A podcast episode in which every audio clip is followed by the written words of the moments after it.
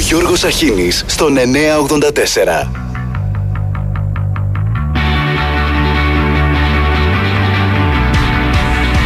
Καλημέρα, καλημέρα.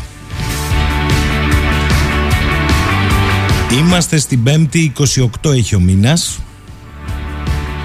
Είναι Παγκόσμια ημέρα ρεύματος σήμερα. Πλάκα μου κάνετε.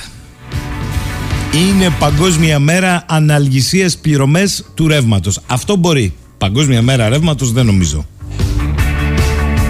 Εξάλλου όπως είπε ο περικαλής ε, εκπρόσωπος ε, της κυβέρνησης και υπουργός για την ενημέρωση αρμόδιος Θιώτης ο κύριος Οικονόμου διακοπές ρεύματος πάντοτε γινόντουσαν. Όποιος δεν πληρώνει βρίσκεται αντιμέτωπος με τέτοια περιστατικά. Χαλαρά παιδιά.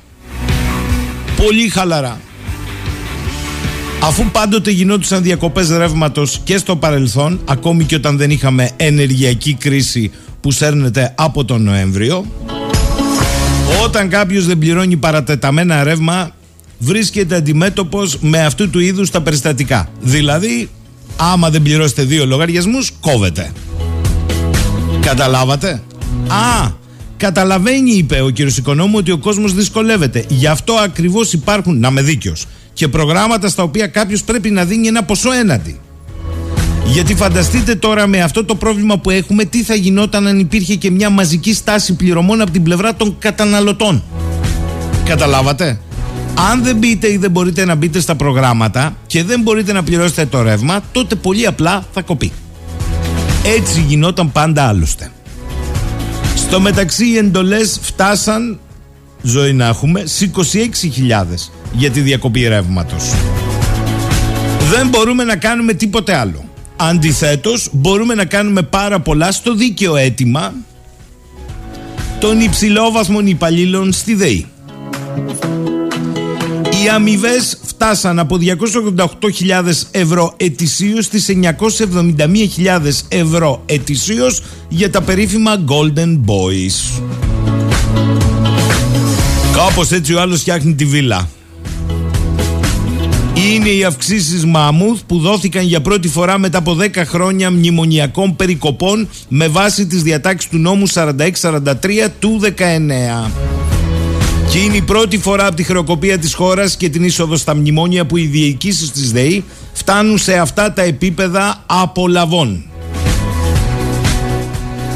Άρα για αυτούς παχές αγελάδες, για τους άλλους αν δεν πληρώσεις κόβεται. Και δεν είναι μόνο οι διοικητάδες, είναι και οι αναπληρωτές διευθύνοντες σύμβουλοι και γενικοί διευθυντές, των οποίων επίσης εκτοξεύθηκαν μια σειρά αμοιβών. Και να ήταν μόνο οι αμοιβές, είναι και τα μπόνους. Όπως προκύπτει από την ετήσια οικονομική έκθεση της ΔΕΗ για το 2021, οι αμοιβές μελών του ΔΣ και των γενικών διευθυντών της 31ης Δεκεμβρίου του 2021 περιλαμβάνουν πρόσθετο κίνητρο το 20 και το 21 ποσού ύψους έτσι λέγεται το μπόνους, πρόσθετο κίνητρο, 1 εκατομμύριο ευρώ και 2,7 εκατομμύρια ευρώ αντίστοιχα βάσει της νέας πολιτικής αποδοχών. Αν εσείς τώρα αντιδράτε, αναλαμβάνει το πρωί ο Άρης ο Πορτοσάλτε, πω πω, στιχάκι, στο Sky. Κι άμα ζορίζετε λίγο, θυμάται και το γράμμο και το βίτσι και τα άλλα κομμουνιστοσημωρήτικα. Καλά πάμε. Ο διάλογος χθες τάσπασε. Στο μεταξύ άφωνο το Πανελλήνιο άκουσε τον Μανιάτη του ΔΕΔΙΕ να τονίζει και πάλι καλά να λέμε ότι επειδή έχουν έλλειψη προσωπικού στο τεχνικό κομμάτι όπως συσσωρεύονται και τα χρέη συσσωρεύονται και οι απλήρωτοι λογαριασμοί και το καλό εδώ είναι ότι αφού δεν έχουν προσωπικό να κόψουν το ρεύμα, δεν προλαβαίνουν. Είναι τόσες πολλές οι αιτήσεις, αλλά έχουν λίγο προσωπικό. Να προσλάβουμε προσωπικό που κόβει το ρεύμα, είπε ο κύριος Μανιάτης του ΔΔΕ. Διαφορετικά θα μείνετε, καλό είναι αυτό, θα μείνετε σε αναμονή. Άρα εμείς να παρακαλάμε να μην πάρει προσωπικό ΔΔΕ για να μην προχωράει στις διακοπές. Ω, αυτό είναι σχέδιο. Την ίδια στιγμή μείωση 50-60% στους λογαριασμούς νοικοκυριών και επιχειρήσεων σε Ισπανία και Πορτογαλία μετά την εξαίρεση της Ιβηρικής. Τι λέει αυτή η εξαίρεση; Είναι αυτή για την οποία σηκώθηκε ο Σάντσες και βγήκε έξω από τη Σύνοδο Κορυφής λέγοντας ότι εμείς από την κατάσταση και τις κυρώσεις πληττόμαστε και είμαστε μια ιδιόμορφη περίπτωση. Η Ελλάδα δεν είναι. Το παράδοξο είναι ότι η Ισπανία και η Πορτογαλία δεν συνδέονται κατά βάση με αγωγούς με την υπόλοιπη Ευρώπη. LNG και λιγνίτη. Δηλαδή περίπου όπως εμείς. Ε, περίπου. Εμείς έχουμε και δύο-τρεις αγωγούς. Παρ' όλα αυτά, αυτοί πήραν την εξαίρεση. Άρα το ακριβά εισαγόμενο της ΗΠΑ LNG σε αυτό το τύπο φυσικό αέριο θα πάει με μείωση 50-60% στην τιμή του και άρα το 40% των νοικοκυριών και των επιχειρήσεων στην Ισπανία και την Πορτογαλία θα πληρώσουν πάρα πολύ χαμηλότερα. Είναι η συμφωνία της Μαδρίτης και της Λισαβόνας με τις Βρυξέλλες. Μείωση της τιμής του φυσικού αερίου και του λιγνίτη για τους σταθμούς ηλεκτροπαραγωγής στα 40 ευρώ ανά μεγαβατόρα τις πρώτες εβδομάδες 10 ευρώ περισσότερο από ό,τι αρχικά είχε προταθεί από τις δύο κυβερνήσεις αλλά είναι μείωση. Στην Ελλάδα, αν δεν έχετε άλλη λύση, σας τη λέει ο Γιώργος Λεχουρίτης, πρόεδρος του Ινστιτούτου Καταναλωτών της Γενικής Ομοσπονδίας Καταναλωτών Ελλάδας. Λέει λοιπόν ότι από τη στιγμή που κάποιος καταναλωτής μετέχει στη συλλογική αγωγή κατά των παρόχων ενέργειας και αυτή έχει κατατεθεί, δεν έχει δικαίωμα ο πάροχος να του κόψει το ρεύμα. Κάντε αγωγή. Πόσο θα στοιχήσει η αγωγή, περισσότερο από το ρεύμα; Όχι, λέει, είναι ομαδική. Δηλαδή θα πληρώνουμε μέσω δικαστηρίων ή δεν θα πληρώνουμε; Μήλος Αλέστε. Ακόμα πιο μήλος είναι το σχεδιάγραμμα που μου έστειλε ο φίλος ο Κωστής για το πώς βγαίνει η απάτη της ρήτρας αναπροσαρμογής. Αυτή που έχει κάψει νοικοκυριά και επιχειρήσεις. Το κόστος της ηλεκτρικής ενέργειας είναι για παράδειγμα χθες 287,45 ευρώ η μεγαβατόρα. Τιμή που η χώρα μας κατέχει τα πρωτεία από όλες τις χώρες Ευρωπαϊκής Ένωσης, γεγονός που αποτελεί και μια ελληνική διομορφία. Η ρήτρα αναπροσαρμογής που το κόστος της εξαρτάται από την τιμή εκαθάρισης αγοράς που είναι ο αριθμιστικός μέσος της προημερησίας της αγοράς που καθορίζει το χρηματιστήριο έχει φουσκώσει υπερβολικά τους λογαριασμούς του ρεύματος. Εάν δείτε το σχεδιάγραμμα βέβαια όχι άλγευρα τριγωνομετρία, διφορικές εξώσεις και πάει λέγοντας για το άνω όριο και το κάτω όριο ούτε μαθηματικοί δεν μπορούν να το λύσουν είναι μια πρόταση να μπει φέτος πανελλαδικές Πώς βγαίνει αυτή η ρήτρα αναπροσαρμογής; Θα γράψουν όλα τα παιδιά τι τραβάνε τα σπίτια. Η απάντηση που παίρνει 20 είναι διάβαζα άνευ Καλημέρα, καλημέρα. Ναι, ξέρω. Έχουμε Νόμπελ ευφυΐας και στα μέτρα για την πανδημία. Από 1η Μαΐου οι εργαζόμενοι θα πρέπει να κάνουν ένα rapid τη βδομάδα, ενώ την ίδια στιγμή εμβολιασμένοι ανεμβολιαστοί θα μπαίνουν χωρίς έλεγχο. Δηλαδή κόντρα στι καταγραφές του ΕΟΔΗ, οι εμβολιασμένοι ούτε κολλάνε, ούτε νοσούν, ούτε μπαίνουν στις ΜΕΘ, ούτε πεθαίνουν. Αφήστε που εκεί στι καταγραφές τα έχουμε κάνει και σε μία χωάνη. Τους με έναν εμβολιασμό, με δύο και τρεις, όλους μαζί, για να μην φαίνεται τελικά ότι οι εμβολιασμένοι έχουν θέμα. Μαζί με τους ανεμβολιάστους που και αν έχουν θέμα. Το σκέφτεται όμως ο Υπουργός. Από σήμερα λέει το ξανασκέφτεται στους εσωτερικούς χώρους να πάρει μέτρο δημόσιας υγείας που είναι μέτρο ατομικής προστασίας να φορά μάσκες. Άλλο είναι το θέμα, στη χώρα συνεδριάζουμε για το αν πληρώνουμε ή όχι και πώς πληρώνουμε στο τρίτο δεκαήμερο του Μαΐου την ενέργεια. Σε ευρώ ή σε ρούβλι. Ο Νικήτας Κακλαμάνης, αντιπρόεδρος της Βουλής, είπε: Μου είναι αδιέφορο πώς πληρώνουμε. Να πληρώσουμε για να έχουμε ενέργεια το καλοκαίρι να βγάλουμε τουριστικό συνάλλαγμα. Νάτε οι παραφωνίες.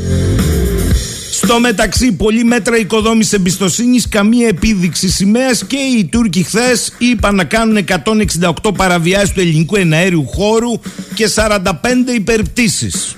Γαζώνοντας στις υπερπτήσεις νησιά Κο, Ρόδο, Καστελόριζο, Λιψούς, Αρκιούς και πάει λέγοντας. Φτάσαμε στη Αΐμια, τη Ρόδο, τη Σάμο και όλα αυτά μετά και την επίδοση νόταμ από το Ελληνικό Υπουργείο Εξωτερικών για την απαράδεκτη κατάσταση. Διότι η υπέρπτυση πάνω από νησί σημαίνει ευθέως παραβίαση εθνικής κυριαρχίας. Μετά από αυτό αυτοί κάναν κι άλλες υπερπτήσεις. Και είπαμε κι εμείς τέρμα η διακλαδική άσκηση της αεροπορίας στην οποία υποτίθεται θα μετήχαν οι Τούρκοι. Ένα πουλάκι από το Defense Point μου σφύριξε ότι το μήνυμα ήταν πολιτικό από πλευράς Τουρκίας, διότι δεν πετούσαν πλην από δύο σκληρές αερομαχίες, αλλά πολύ χαλαρά και από απόσταση. Αυτό που θέλαν περίπου παρακαλετά ήταν να δημιουργηθεί θέμα για να μην μετάσχουν στην άσκηση. Δεν την πολύ θέλαν. Πολιτικά όμως στείλαν το μήνυμα ότι είναι δυνάμενοι ανα πάσα στιγμή. Καλά τα γέλια στη Γερμανία στη βάση που έγινε η σύσκεψη. Την ίδια ώρα ο Έλληνας Υπουργός Άμυνας πετούσε για Παρίσι για να βραβεύσει το Γάλλο ομόλογό του για τα ραφάλ που μας πούλησαν. Καλημέρα, καλημέρα. Απ' όλα έχει ο Μπαξές Ντοματίνια πέταξαν στο Μακρόν στην πρώτη δημόσια εμφάνισή του μετά την επανεκλογή του. Και επειδή ακούω πολλούς αναλυταράδες, αποπληθωρίστε λίγο την ψήφο και θα δείτε πολύ σοβαρά συμπεράσματα. Τα συμπεράσματα λένε ότι στη νεολαία δεν δρέπει καρπούς και δάφνες και αυτό είναι μάλλον ανησυχητικό για τη σταθερότητα που ο ίδιος ευαγγελίζεται. Δρέπει απλά την ψήφο αναγκαιότητας πάρα πολλών ιδίως 65 πλάς και των μεγάλων αστικών κέντρων για να μην έρθει η ακροδεξιά της Λεπέν. Σημαίνει λοιπόν το πράγμα ότι πολλά αλλάζουν στο εσωτερικό σιγά σιγά και ας τα λάβουν όλοι υπόψη γιατί έρχονται και βουλευτικές εκλογές. Εγώ απλά θα διαβάσω ένα ιστορικό κείμενο του φίλου μου του Ραφαήλ. Συγκρούεται αυτή την περίοδο σε όλο τον ευρωπαϊκό χώρο το θέλω ταυτότητα και δεν τα βγάζω πέρα οικονομικά ενώ άλλοι φωνάζουν θέλω αυτοκρατορία και ένα ενιαίο ευρώ. Μαντέψτε ποιος θα κερδίσει στο τέλος. Η ιστορία. Το 1869 οι βοναπαρτιστές κέρδισαν με τεράστια διαφορά τους ρεπουμπλικανούς και τους φιλομοναρχικούς. Μετά από κάποιο διάστημα οι βοναπαρτιστές και δύο Ναπολέον ο τρίτος έπεσαν στην παγίδα του Μπίσμαρκ ο οποίος τους προκάλεσε για να συνενώσει τα γερμανικά κράτη σε ένα και εν τέλει οι Γάλλοι παρασύρθηκαν σε πόλεμο τον περίφημο Γάλλο προσικό. Ποιο ήταν το αποτέλεσμα, μία αποφασιστική νίκη της Προσίας. Επειδή όμως το βοναπαρτικό καθεστώς δεν ήταν αγαπητό, ούτε ο ίδιος ο Μπίσμαρκ δεν ήθελε την επιστροφή του Ναπολέοντα του Τρίτου στη Γαλλία, γιατί γνώριζε ότι ήδη η κακή γνώμη των Γάλλων απέναντι στον Ναπολέοντα τον Τρίτο θα τους εξόργιζε ακόμη περισσότερο θεωρώντας τον μαριονέτα του. Τελικά ο Ναπολέοντας ο Τρίτος εξορίστηκε στην Αγγλία. Δεν πέρασε πολύς καιρός και η Γαλλική Δημοκρατία εγκαθιδρύθηκε.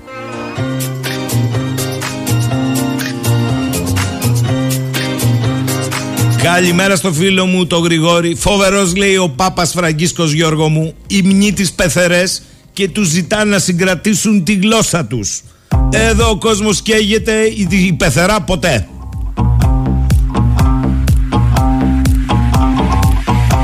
Ο Φώτης λέει καλημέρα.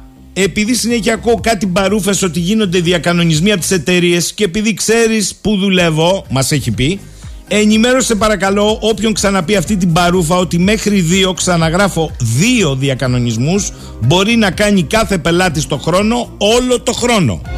Τα ξέρει καλά ο Φώτης. Συν ότι πρέπει να εξυπηρετεί το τρέχον. Και όταν ο λογαριασμός είναι 500, 500 και ξανά 500, να μας πει κάποιος έξυπνος πώς αυτός ο άνθρωπος θα πληρώνει και τον τρέχοντα. Αφότι με προκαλείς. Το είπε η βουλευτής η Άννα η Καραμαλή. Και τι έγινε πως θα σε φτιάχνει μια βίλα, τιμή και καμάρι του. Εντάξει. Έλα φώτη τώρα. Που βάζεις πονηρές ιδέες. Σωτήρης. Χριστός ανέστη και χρόνια πολλά από πάτρα. Αν δε ανέστη αυτός, εμείς δεν καταλάβαμε. Ο Γιάννης λέει καλή δύναμη. Γιάννη, εσείς εκεί με τις περιπτήσεις πάτε καλά, καλή δύναμη. Ηλίας, αυτό που συμβαίνει με τα ρεύματα σηκώνει νόμιμη αυτονάμινα μπροστά στα ρολόγια της ΔΕΗ. Συγγνώμη, αν αύριο πουν χίλια ευρώ μισό ντενεκές νερό, θα πεθάνουμε όλοι από αφυδάτωση. Το ίδιο είναι. Ο Γιάννης, καλημέρα. Ισχύει η είδηση περί διπλών συντάξεων για δημάρχους. Το είπε η Αγγελική. Και περιφερειάρχες με το πέρασμα της εγκυκλίου να γίνεται Μεγάλη Τετάρτη, όπου ανακοινώθηκε η πολυβόητη αύξηση 50 ευρώ στον κατώτατο μισθό. Όπου είναι μείωση διότι το εν λόγω ποσό αυξάνει το φόρο στο μισθωτό. Βεβαίως το είπε η Αγγελική. Δεν τα άκουσες πρωί-πρωί, Γιάννη μου. Σε καλή μεριά. Δημήτρης, το νόμιμο για μένα είναι να ζητήσει ο ίδιος ο καταναλωτής διακοπή ρεύματος λόγω εκβιασμού και απειλή της ίδιας του της ζωής και αφού λάβει τη διακοπή να σηκώσει την ασφάλεια και φυσικά όλη η γειτονιά να στηρίξει το γείτονά του στο ρολόι πάνω γερά με τσαμπουκά. Έτσι κι αλλιώς μας τέλειωσαν. Μην κρυφτεί κανείς, μην φοβηθεί κανείς. Εμείς είμαστε οι νόμιμοι, όχι οι νταβατζίδες. Βγάλει την εξίσωση πρώτα. Τάσος. Εδώ δεν μιλάμε για ακρίβεια. Ακρίβεια είναι να σου ήρθε 100 ευρώ το ρεύμα όταν έρθει 500, 900, 18.000 είναι απόπειρα δολοφονίας. Ο κόσμος είναι σε υπεράσπιση της ίδιας βιολογική του ζωής πλέον. Ξεσηκωθείτε. Τάσο μου, καλά τα άρματα αγόρι μου. Αλλά έχει και αντιαρματικές Την είδα την καινούργια τη Ρώσικη που τη διαφημίζουν. Είμαστε σε ένα πλήρες σε εξέλιξη θρίλερ και όλοι έχουν σχέδια και λύσεις. Τι να σας πω τώρα. Εμείς δεν, φοβόμαστε. Η αλήθεια είναι το σχέδιο που έχουμε είναι περιμένουν θα κάνουν οι άλλες χώρες. Αν θα πληρώσουν, πώς θα πληρώσουν και, με τι και μετά βλέπουμε. Διότι αυτά που ακούτε για τη Ρεβιθούσα τα έχετε ακούσει εδώ από ειδικούς. Πέρα το ότι η αποθήκευση στη Ρεβιθούσα δεν κρατά πάνω από 5, 6, θέλετε 10 μέρες. Πέρα ότι τα ενεργειακά αποθέματα ασφαλείας δεν είναι πάνω από 15 μέρες και οι ποσότητες δεν φτάνουν για να καλύψουν. Οπότε πού πάμε, φουλ ξανά λιγνίτες και υδροηλεκτρικά, αυτά που εμείς πρώτοι καταργούσαμε όταν οι άλλοι τα διαφύλαταν. Τώρα το πώς θα δώσουμε ρεύμα και σε άλλες πληττόμενες χώρες μη με ρωτάτε. Σταύρος καλημέρα σας τι κι αν είναι το παράλογο είναι υπέρ του λογικού με βάση το παράλογο ο ΕΟ. Καλημέρα στον Αλέξανδρο. Αχ, Αλέξανδρε, μαχαιριά στην καρδιά. Καλημέρα, λέει Γιώργο. Δεν ακούω κουβέντα σήμερα. Ποιοι είναι στον τελικό κυπέλου Ελλάδας, Παναθηναϊκός Πάοκ.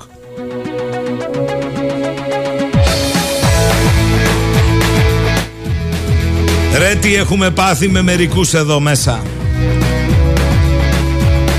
Καλημέρα σας δύο χιουμοριστικές παρατηρήσεις. Λέει ο φίλος ο Γιάννης 64 μέρες πόλεμος επί 15 δις την ημέρα 960 δις αν είναι όπως τα λένε έχει λεφτά τελικά η Ρωσία. Δεύτερον λέει ο Γιάννης η Γκρέτα που είναι ο ΕΟ Γιάννη μου για την Γκρέτα το έχουμε πει και σε τηλεοπτική εκπομπή δύο εβδομάδες πριν.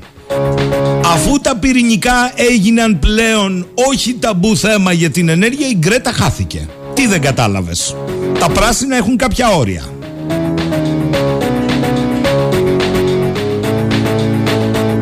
Καλημέρα στη φίλη μου την Ευσεβία. Δεν βαστιέται με τίποτα η ενέργεια Γιατί τώρα θα καταλάβουν πάρα πολύ Ότι δεν είναι μόνο πηγή για θέρμανση η ενέργεια. Είναι και για την καθημερινότητά μας πηγή. Άντε. Ο Φραγκίσκος. Καλημέρα παιδιά λέει αυτονόητο δικαίωμα κάθε χώρας να αυτοπροσδιορίζεται και να επιλέγει τους συμμάχους της. Π.χ. η Ουκρανία θέλει να μπει στο ΝΑΤΟ, δικαίωμά της. Ομοίως τα νησιά του Σολομόντα δεν έχουν δικαίωμα να επιλέξουν μια συμμαχία με την Κίνα. Ναι, αλλά στην Ουκρανία έχεις και επέμβαση, μην ξεχνιέσαι.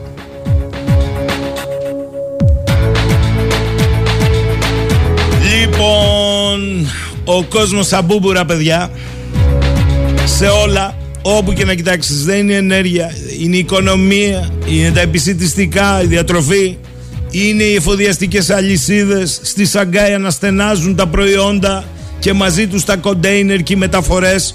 Είδαμε ξανά το marine traffic νέα συσσόρευση πλοίων που μεταφέρουν εμπορευματοκιβώτια. Θα κλείσω με του μελέτη και θα πάμε σε τραγούδι για το πρώτο διάλειμμα την αναφορά Καλά η Ελλάδα δεν ξέρει λέει με τις πτήσεις, παραβάσεις, παραβιάσεις και υπερπτήσεις των Τούρκων ότι το μήνυμα είναι ότι δεν χαμπαριάζουν. Είναι η ανάλυση που κάναν κάποιοι στην Ελλάδα. Ότι τώρα που έχει ρόλο η Τουρκία, τη αναγνωρίσαμε και ρόλο, θα συμπεριφερθεί αναλόγως με, με τα γειτονικά ή τα όμορα κράτη. Βλέπε πώς άρχισε να συμπεριφέρεται στο Αίγυπτο, το Ισραήλ που δεν είναι γείτονες, αλλά είναι στην ίδια λεκάνη της Μεσογείου κτλ. κτλ. Η Ελλάδα λοιπόν λέει ας τα πει στο Γάλλο, τον Άγγλο, τον Γερμανό, τον Ιταλό, τον Ισπανό και κυρίως τον Αμερικανό πρεσβευτή το τι ακριβώς συμβαίνει που το ξέρουν για να πάρουν θέση. Α, ο Αμερικανός πρεσβευτής χθες στο Ηράκλειο στο ποδήλατο πήρε θέση. Και μάλιστα από ό,τι είδα έκανε μια χαρά τα 10 χιλιόμετρα. Τι άλλη θέση να πάρει;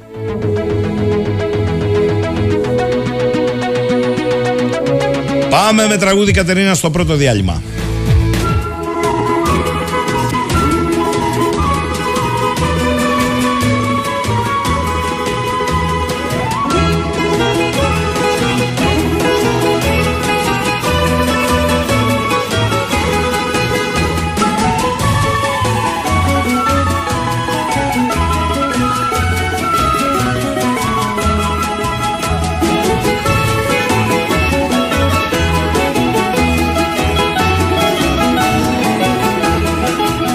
Κάποιο παράθυρο έχει φως Κάποιον τον τρώει ο πύρετος Μας φεύγει βήμα βήμα.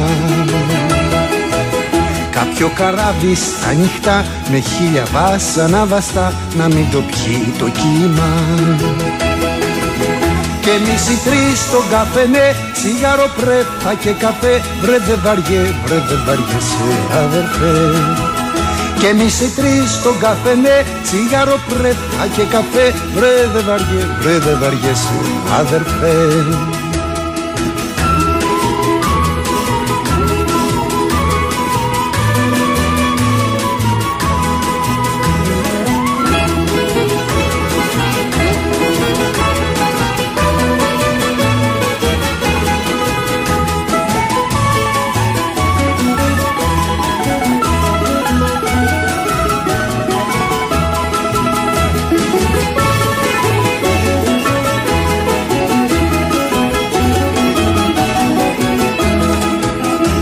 Κάποιος στην άκρη του γκρεμού κοιτάει το τέλος του ουρανού Μονάχος του πεθαίνει. Κάποιος στη μάχη πολεμά Η σφαίρα δίπλα μας περνά Στα στήθια του πηγαίνει.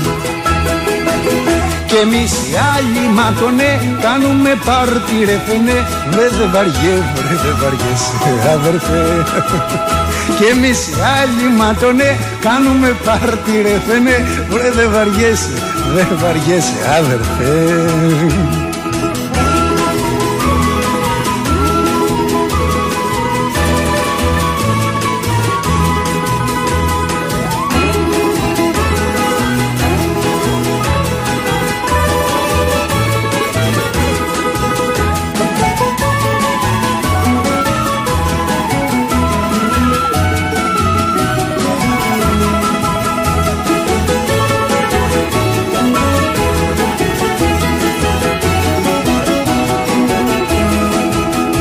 Έξω αστράφτη και βρόντα και ένας διαβάτης πέρπατα χαμένος μες στην πόρα.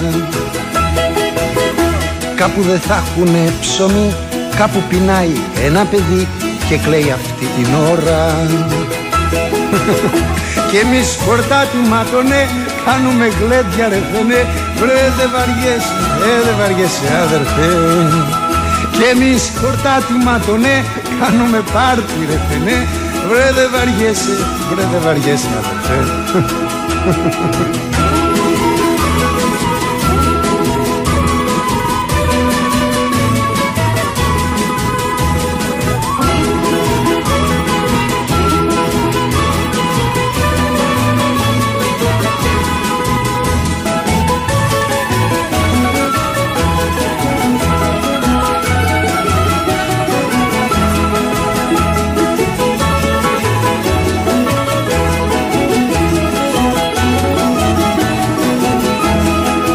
Αχ, πόσοι απόψε ξαγρυπνούν Σαν κολλασμένοι τριγυρνούν Και κλαίνε και πονάνε. Στάσου και σκέψου μια στιγμή Πόσοι σκοτώνονται στη γη Την ώρα που μιλάμε. Και εμείς, και εμείς οι τρεις στον καφενέ Τσιγάρο πρέφα και καφέ. Βρε δεν βαριέσαι, δεν βαριέσαι αδερφέ. Και εμείς οι τρεις στον καφενέ Τσιγάρο πρέφα και καφέ Βρε δεν βαριέσαι, δεν βαριέσαι αδερφέ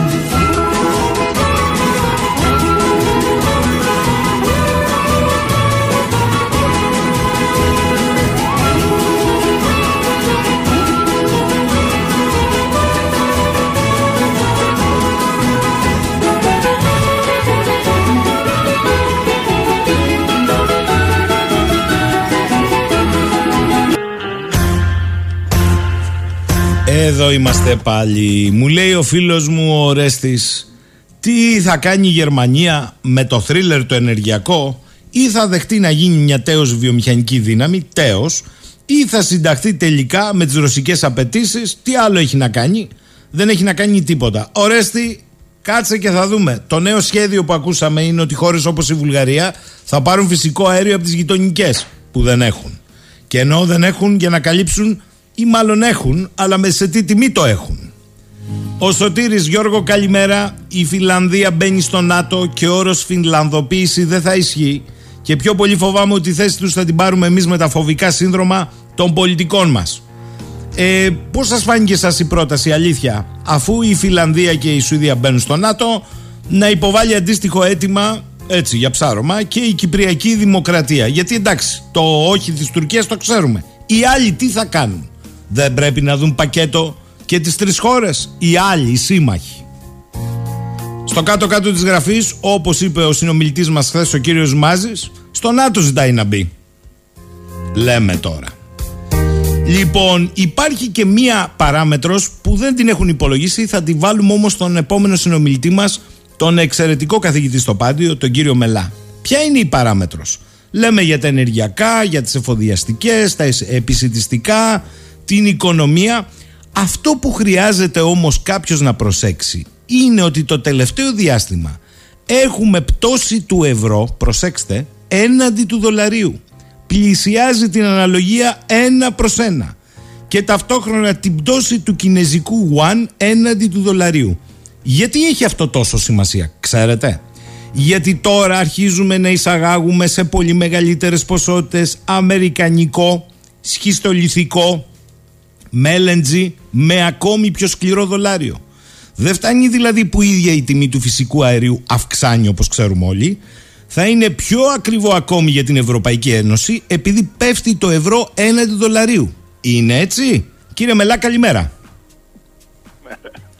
Γελάτε, ε; Βλέπετε το ένα φέρνει το άλλο. Αλλά θέλω να ξεκινήσουμε από αυτό γιατί ναι, ναι. νομίζω ότι δεν πολύ συζητιέται. Λέμε για την υψηλή τιμή που ναι. έχει όντως το φυσικό αέριο αυτή τη στιγμή παγκόσμια. Αλλά και αυτό δεν θα το επιβαρύνει περαιτέρω. Σαφέστατα. Ε, σαφέστατα έχουμε μια εικοσαετία περάσει από τότε που η ισοτιμία του ευρώ με το δολάριο ήταν περίπου ένα προς ένα. Ε, σήμερα είμαστε κοντά, κοντά ε, και επομένως ε, οι πρώτες αρνητικές επιδράσεις αφορούν στις εισαγωγές. Δηλαδή όλα τα εισαγόμενα τα οποία αποτιμώνται στο δολάρια θα είναι πιο ακριβά και προεξαρχόντως των ε, ενεργειακών προϊόντων τα οποία ε, κατά κόρον εισέρχονται στην ε, Ευρωπαϊκή Ήπειρο και όχι μόνο στην Ελλάδα. Mm. Ε, επομένως, σαφέστατα θα έχουμε μία αύξηση του κόστου των εισαγωγών. αυτό όμως θα πρέπει να το πούμε για να είμαστε αντικειμενικοί, που αποδίδεται πού αποδίδεται αυτή η, η, αύξηση, γιατί στην ουσία στην πραγματική ισοτιμία δεν υπάρχει. Υπάρχει πραγματική ισοτιμία μεταξύ των νομισμάτων, δολαρίου και ευρώ. Μάλλον πρέπει να το δούμε ότι οφείλεται σε αυτή τη φάση στην τάση που έχουν οι Ηνωμένες Πολιτείες να αυξήσουν τα επιτόκια. Και επομένως ε, προεξοφλούν οι χρηματοπιστωτικές αγορές αυτή την κατάσταση. Ότι δηλαδή η, η, η Fed θα αυξήσει τα επιτόκια ενώ η Ευρωπαϊκή Κεντρική Τράπεζα για τους δικούς τους λόγους, δηλαδή φοβούμενη ότι θα έχει επιδράσεις αρνητικές στην μεγέθυνση της οικονομίας, θα αργήσει, θα έχει δηλαδή ένα μεγάλο, μια μεγάλη χρονική υστέρηση. Επομένως σε αυτή τη φάση ε, έχουμε μια ε, διολίστηση του ευρώ έναντι του δολαρίου με αυτά τα αποτελέσματα τα οποία είπαμε προηγουμένως. Κοιτάξτε τώρα από αυτό που είπατε εγώ θα σας ρωτήσω θα αργήσει ή με, την, ε, ε, με τον καλπάζοντα πληθωρισμό θα αναγκαστεί μες στο καλοκαίρι να αυξήσει και αυτή τα επιτόκια για να λύσει αυτό το πρόβλημα και να δημιουργήσει άλλο πρόβλημα στην εσωτερική της αγορά; Κύριε Σαχίνη, αυτό είναι ένα μεγάλο θέμα.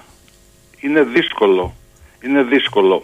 Ε, προσέξτε, ε, μπορεί να γίνει και αυτό, αν και νομίζω ότι η Ευρωπαϊκή Κεντρική Τράπεζα θα είναι πιο προσεκτική, δηλαδή ε, θα το τραβήξει όσο μπορεί την αύξηση των, ε, την αύξηση των επιτοκίων. Θα κάνει, ήδη κάνει διάφορες άλλες ενέργειες, μειώνει την αγορά, τις αγορές ομολόγων, αυτό το, mm. το quantitative easing που λέμε, και προσπαθεί με αυτόν τον τρόπο να, να δημιουργήσει αυτή την κατάσταση. Εδώ υπάρχει ένα θέμα θεωρητικό που δυστυχώς δεν μπορούμε να το αναλύσουμε ε, εντάχει εδώ, αλλά θα το πω με δύο κουβέντες.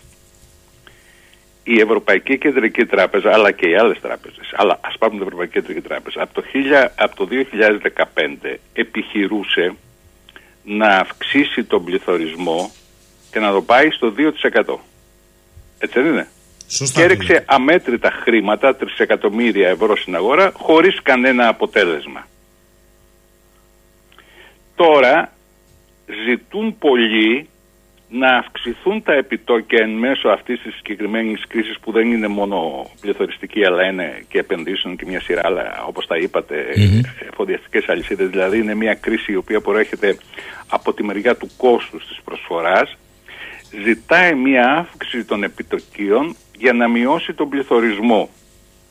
Έχω τρομακτικές αφιβολίες αν είναι το κατάλληλο εργαλείο αυτή τη στιγμή η ύψωση των επιτοκίων και αν τη ύψωση των επιτοκίων θα επιφέρει μείωση του πληθωρισμού ο οποίος δεν προέρχεται από τη ζήτηση, μιλάω τεχνικά τώρα, αλλά προέρχεται από την, προσφορά, από το κόστος. Έχετε δίκιο.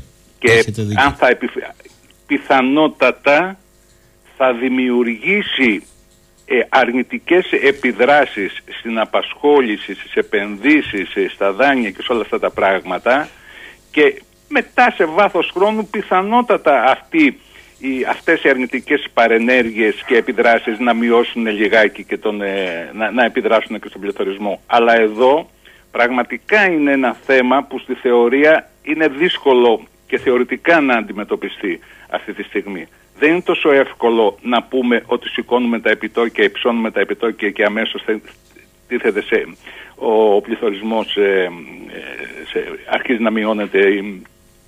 Ε, αυτό, αυτό είναι το θεωρητικό θέμα ε, αυτή τη στιγμή ε, και είναι πολύ δύσκολο να, να, να, να, να απαντηθεί. Σίγουρα η, η αύξηση των επιτοκίων θα έχει αυτές τις αρνητικές επιδράσεις. Δεν ξέρουμε όμως τι επιδράσεις θα έχει στο πληθωρισμό ε, επειδή προέρχεται από διαταράξεις στην εφοδιαστική αλυσίδα, στην αύξηση των πρώτων δηλαδή από εξωτερικά σοκ και από το κόστος και προσέχτε όχι από την εργατική αύξηση του εργατικού μισθού. Ε, θα έρθω στην Ευρώπη, αλλά θέλω, επειδή ξέρω ότι διαβάζετε, αναλύετε διεθνώς, θέλω να σας ρωτήσω ευθέως, κύριε Μελά, αν θεωρείτε ότι στα ιστορικά χρονικά παγκόσμια τόσο πολυεπίπεδη και πολυεσύνθετη κρίση που δεν είναι μόνο ο πόλεμος, δεν είναι μόνο η ενέργεια, είναι όπως είπατε σωστά τα εφοδιαστικά, τα διατροφικά κτλ. Αν την έχετε ξανασυναντήσει, να συμβαίνουν δηλαδή, να το πω έτσι, όλοι οι μαύροι κύκνοι μαζί, ένα φοβερό πράγμα. Κύριε Σαχίνη, ε, νομίζω ότι πραγματικά είναι μια κρίση πολύ επίπεδη και, και, και, και, συγκλίνουν πάρα πολλοί παράγοντες. Αλλά νομίζω, ε, ε, ε, αν θέλουμε να ερμηνεύσουμε αυτή την κατάσταση, πρέπει να, να, να ξεφύγουμε λιγάκι από την οικονομία. Δηλαδή η οικονομία δεν μας βοηθάει, οι οικονομολόγοι δεν μας βοηθάνε σε αυτό το πράγμα. Δηλαδή η μεγάλη εικόνα είναι οι γεωπολιτικές αντιμαχίες οι οποίες υπάρχουν ε, δηλαδή η μεγάλη εικόνα είναι η σύγκρουση Κίνας Ηνωμένων Πολιτειών της Αμερικής η οποία είναι καθοριστική και η οποία ε, επιφέρει ε, ε επιδράσεις διαλυτικές ε, μαζί με μια σειρά άλλους παράγοντες, παραδείγματος χάρη τις τρομακτικές ανισότητες οι οποίες έχουν δημιουργηθεί στον κόσμο και προκαλούν ε, αντιδράσεις έντονες κοινωνικές μέσα στις χώρες της Δυτικής Ευρώπης και προκαλούν ρογμές στο, στο οικονομικό αλλά και στο γεωοικονομικό και γεωπολιτικό υπόδειγμα το οποίο λειτουργούσε μέχρι τώρα, δηλαδή το θέμα της παγκοσμιοποίησης, οικονομικά αν θέλετε, και γεωπολιτικά την απόλυτη κυριαρχία των Ηνωμένων Πολιτειών της Αμερικής και την επιβολή μιας μονοδιάστατης οικονομικής πολιτικής αυτού το οποίο ονομάζουμε νεοφιλελεύθερο υπόδειγμα. Ε... Αυτό είναι η μεγάλη εικόνα από την οποία πρέπει να ξεκινήσουμε για να μπορέσουμε να καταλάβουμε και τα πολιτικά δρόμενα και τα οικονομικά δρόμενα και τα κοινωνικά δρόμενα. Αλλιώς αν πάμε μόνο στην οικονομία δεν θα καταλάβουμε πολλά πράγματα. Μιας και το αναφέρατε και καλά κάνατε. Θέλω να σταθώ λίγο στην Κίνα. Έχουμε δύο διαφορετικά περιστατικά. Τροποντινά συνδέονται.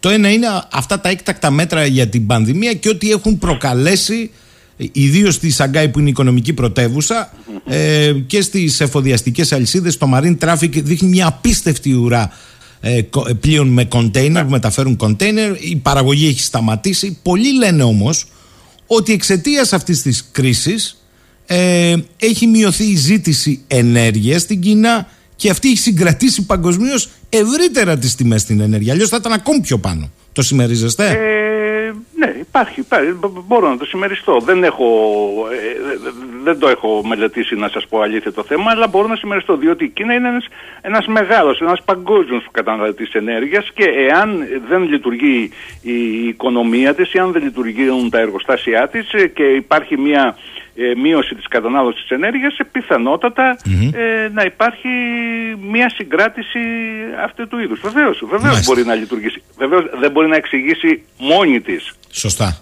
Αλλά ένα μέρος μπορεί να το εξηγήσει. Σαφέστατα. Το δεύτερο που θέλω να σας ρωτήσω ε, σε σχέση με την Κίνα. Υπάρχουν κάποιοι που υποστηρίζουν ότι οι εξελίξεις γεωπολιτικά, γεωστρατηγικά και πολεμικά ε, μάλλον φοβίζουν την Κίνα. Διότι αν έχει εμφανίσει μια υπερμεγένθηση, έχει στηριχτεί ακριβώς το σύστημα της παγκοσμιοποίησης για να εισπράττει. Εδώ τι λέτε;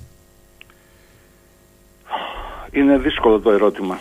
Ε, η Κίνα ε, θα ήθελε σε ένα μεγάλο βαθμό ε, να συνεχίσει η παγκοσμιοποίηση της δηλαδή δηλαδή να μπορεί να έχει, υπάρχει μια ησυχία γεωπολιτική μέχρι ε, του σημείου που θα αισθανθεί η, ικανή οικονομικά ε, και τεχνολογικά ε, να μπορέσει να περάσει στο επόμενο βήμα.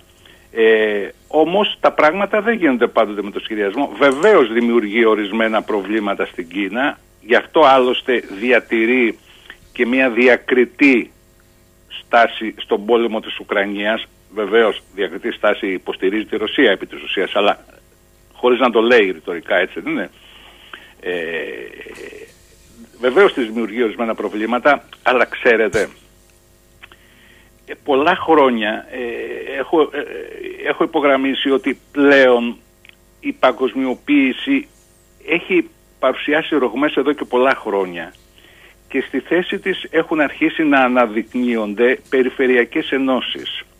Δηλαδή ενώσεις οι οποίες, στις οποίες συμμετέχουν πάρα πολλές όμορες ή περίπου όμορες χώρες σε περιφερειακές περιοχές οι οποίες υποκαθιστούν σε μεγάλο βαθμό τα παγκοσμιοποιητικά δρόμενα και δίνουν την δυνατότητα σε αυτές τις χώρες να παράγουν και να εξελίσσονται με τον καλύτερο δυνατό τρόπο αυτή η διαδικασία στη Νότια Ανατολική και Νότια Ασία η Κίνα το έχει καταφέρει. Δηλαδή αυτό το οποίο γίνεται στις, στις περιοχές της Νότιας και Νοτιοανατολικής Ασίας ε, ε, με, με τις περιφερειακές ενώσεις που έχει καταφέρει η Κίνα να δημιουργήσει στις οποίες προσέκτε συμμετέχει και η Ιαπωνία και η Νότιο Κορέα και η Αυστραλία βασικός Αγγλοσάξονας σύμμαχος της Αγγλίας και των Ηνωμένων Πολιτών στο σημερινό πόλεμο εκτός από την Ινδία για μια σειρά λόγους, αυτά δίνουν τη δυνατότητα ε, στη, στη, στην Κίνα να, να εξελίσσεται σε αυτό το επίπεδο. Από τη στιγμή που δεν τις δημιουργούν προβλήματα η, η, η, η διάσπαση της, της παγκοσμιοποίησης με τον τρόπο που τον βλέπαν οι Αμερικάνοι και η Κίνα συνεχίζει να επεκτείνεται στην Αφρική, συνεχίζει να επεκτείνεται στη Λατινική Αμερική, δυσκολεύεται να επεκταθεί στην Ευρώπη διότι έχουν αντιδράσει οι Ευρωπαίοι αλλά έχω την αίσθηση ότι πλέον η Κίνα έχει καταφέρει να ενσωματώσει την υψηλή τεχνολογία σε μεγάλο βαθμό και από εκεί και πέρα έχει αρχίσει η ίδια να αντιπαράγει, παραδείγματος χάρη στο θέμα των ημιαγωγών, ε, ε, βλέπω ότι η Κίνα ε, παρά τα προβλήματα που μπορούν να παρουσιαστούν ε, συνεχίζει το δρόμο της ε, προς την κορφή της ε, παγκόσμιας οικονομικής αλυσίδας ισχύως. Λοιπόν, εγώ Παράλληλα, ναι, ναι. η συνεργασία της, γιατί είναι έντονη η συνεργασία της με τη Ρωσία, όχι τώρα, από εδώ και πάρα πολλά χρόνια,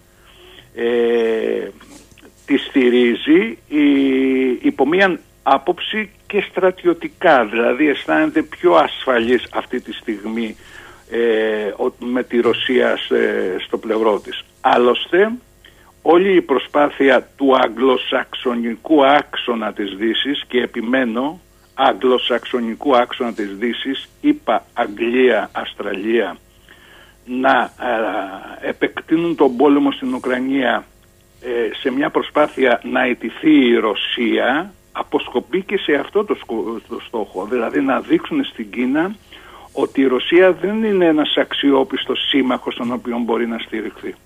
Αυτό το κρατώ. Θέλω να έρθω στην Ευρώπη και στην Ελλάδα, αλλά δεν με αφήνουν και οι ακροατές που σας ακούνε. λέει ο κύριος Γιάννης, ακούστε το λίγο, έχει ενδιαφέρον. Εσείς μάλλον θα το γνωρίζετε. Καλημέρα, λέει και σε εσάς και στον κύριο καθηγητή από τις Βρυξέλλες. Και αν αύριο η Ρωσία απαιτήσει να πουλά το αέριό της όχι μόνο σε ρούβλια, αλλά και σε χρυσό σε φυσική μορφή, Αναφέρω την είδηση με κάθε επιφύλαξη. Οι επόμενες μέρες θα δείξουν. Αλλά η Μόσχα φαίνεται να εργάζεται πάνω σε ένα σχέδιο για τη σύνδεση της τιμής του ρουβλίου με το χρυσό και άλλα εμπορεύματα. Όχι, δεν είναι αλήθεια. Δεν είναι αλήθεια. Προχωρώ λοιπόν. Έρχομαι. Ε, ε, ε, έχει βγει, έχει βγει τους 25 Απριλίου, 25 Μαρτίου αν δεν κάνω λάθος τώρα, θυμάμαι 25 Απριλίου, μια ανακοίνωση της Κεντρικής Τράπεζας της Ρωσίας ο, για την ισοτιμία του χρυσού και ότι μπορεί να αγοράζει χρυσό σε αυτή την τιμή, στα 80 ρούβλια η Ουγγία. Επομένως, ε, στα, στα 5,5 ε, βάλτε 60, 6 στα, στα 5.000 ρούβλια, αν κάνω λάθος, δεν θυμάμαι το νούμερο.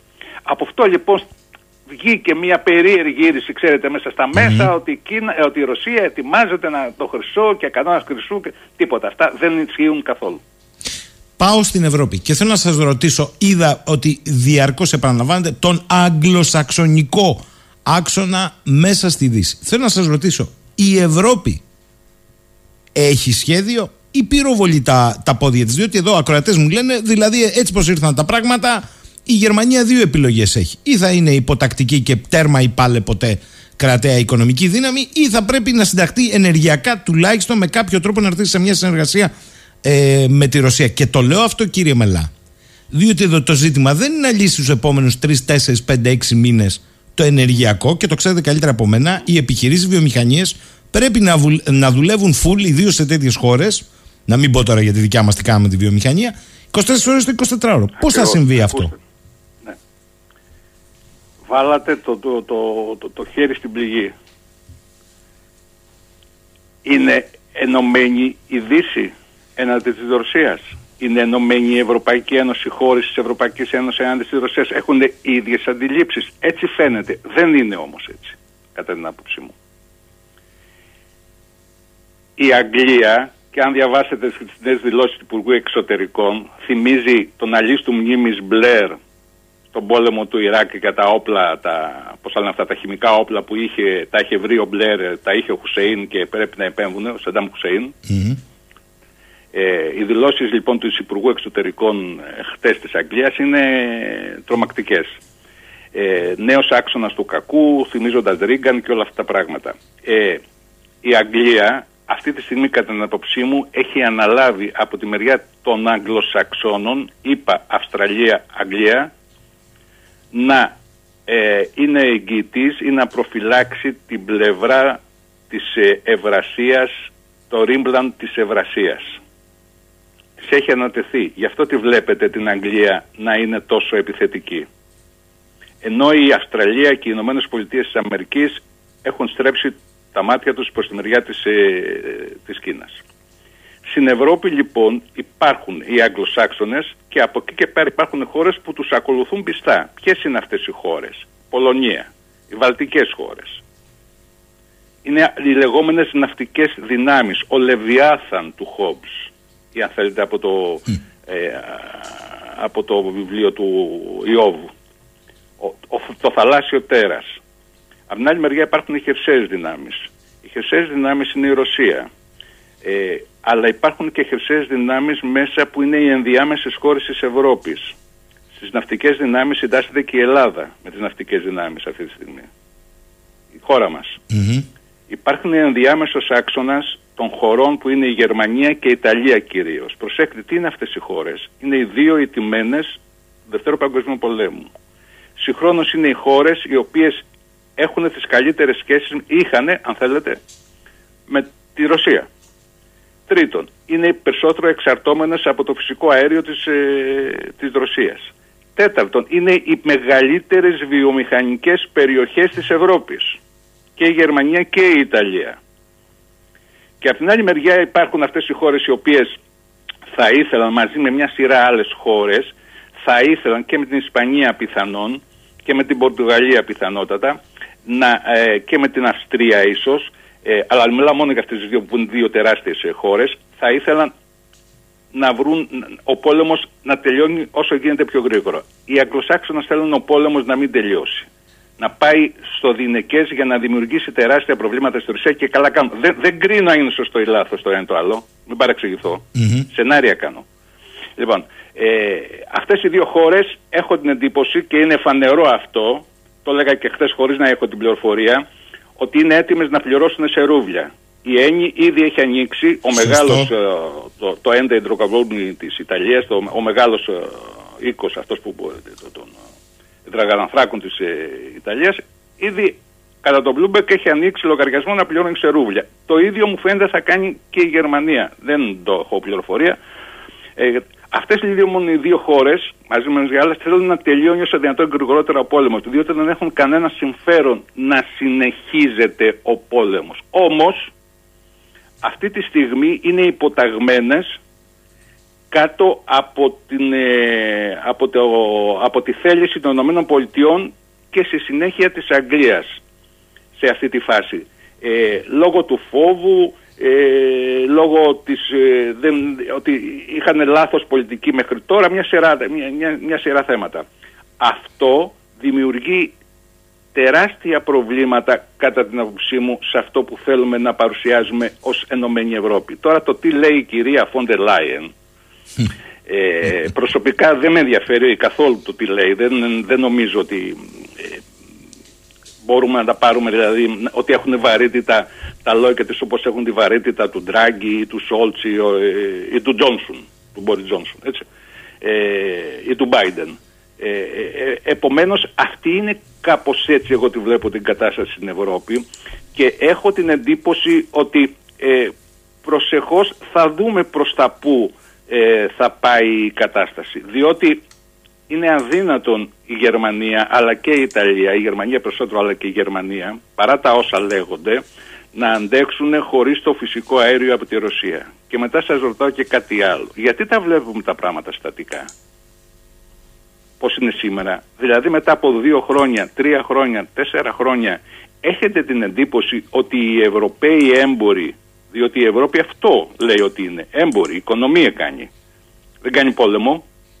Καλά το λέτε, καλά το ε, λέτε. Έτσι, έτσι δεν είναι. Ναι, Επομένως, ναι. έχει την, δηλαδή σκέφτεστε ότι ένας έμπορος, ένας ε, οικονομικός παράγοντας θα κλείσει την πόρτα από ένα προϊόν το οποίο του δίνει τη δυνατότητα να παράγει και να πουλάει με κέρδος;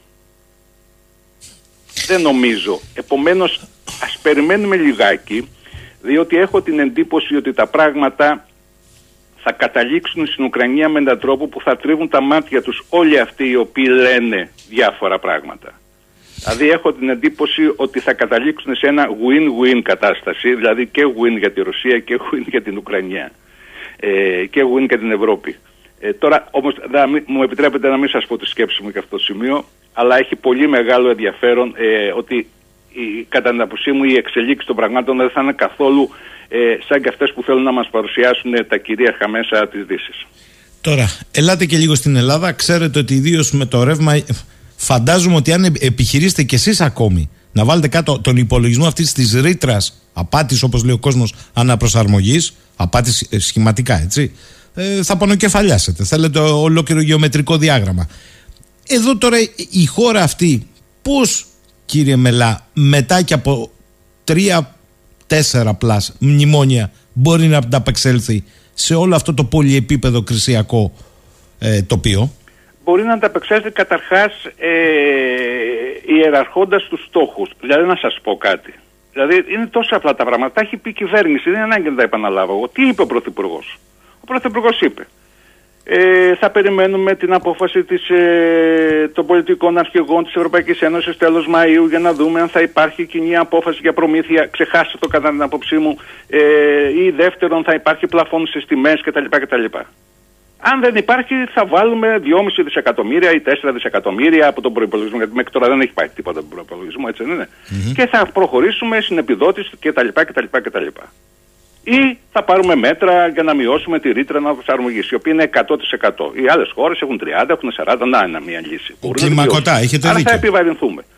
Α, άρα τι να σας πω εγώ; Το θέμα είναι γιατί πρέπει να περιμένουμε το Μάιο και δεν μπορούσαμε να το κάνουμε από το Μάρτιο. Το και θέμα είναι ότι έχετε 26.000 ήδη όταν- εντολές διακοπής ρεύματος σε μη δυνάμενα νοικοκυριά. Και η απάντηση είναι ότι αυτό συνέβαινε πάντα. Μα δεν συνέβαινε σε τέτοιες συνθήκες πάντα αυτό. Ε, σαφέστατα.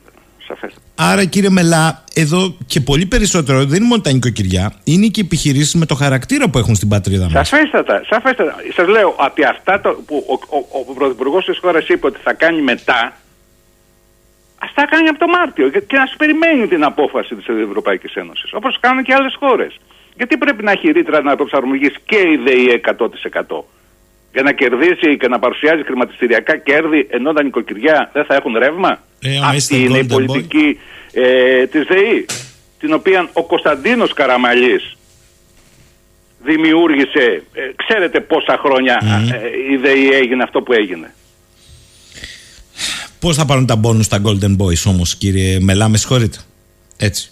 Ε, εδώ μου στέλνουν, μου στέλνουν μέχρι και την απάντηση που έδωσε η Επιτροπή Ανταγωνισμού τώρα που σας ακούνε με θέμα εσχροκέρδεια στο ρεύμα από τις ανεξέλεγκτες τιμές στην Ελλάδα, έρευνα στην τιμή του ηλεκτρικού ρεύματος και τις ρήτρες αναπροσαρμογής. Ε, βέβαια. ε. Και λέει ότι επιλαμβάνεται υποθέσεων η Επιτροπή Ανταγωνισμού κατόπιν τεκμηριωμένης καταγγελίας ή αυταεπαγγέλτο, εφόσον συντρέχουν λόγοι, μεταξύ των άλλων ενδεχόμενη απαγόρευση σύμπραξης μεταξύ επιχειρήσεων, ενδεχόμενη καταχρηστική συμπεριφορά επιχειρήσεων με δεσπόζουσα θέση.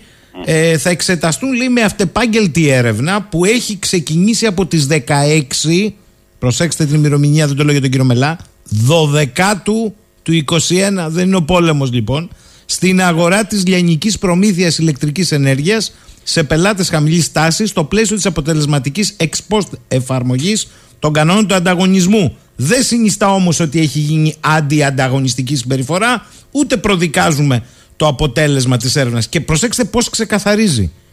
Η ΡΑΕ έχει αποκλειστική αρμοδιότητα στην παρακολούθηση του ανταγωνισμού εκ των προτέρων.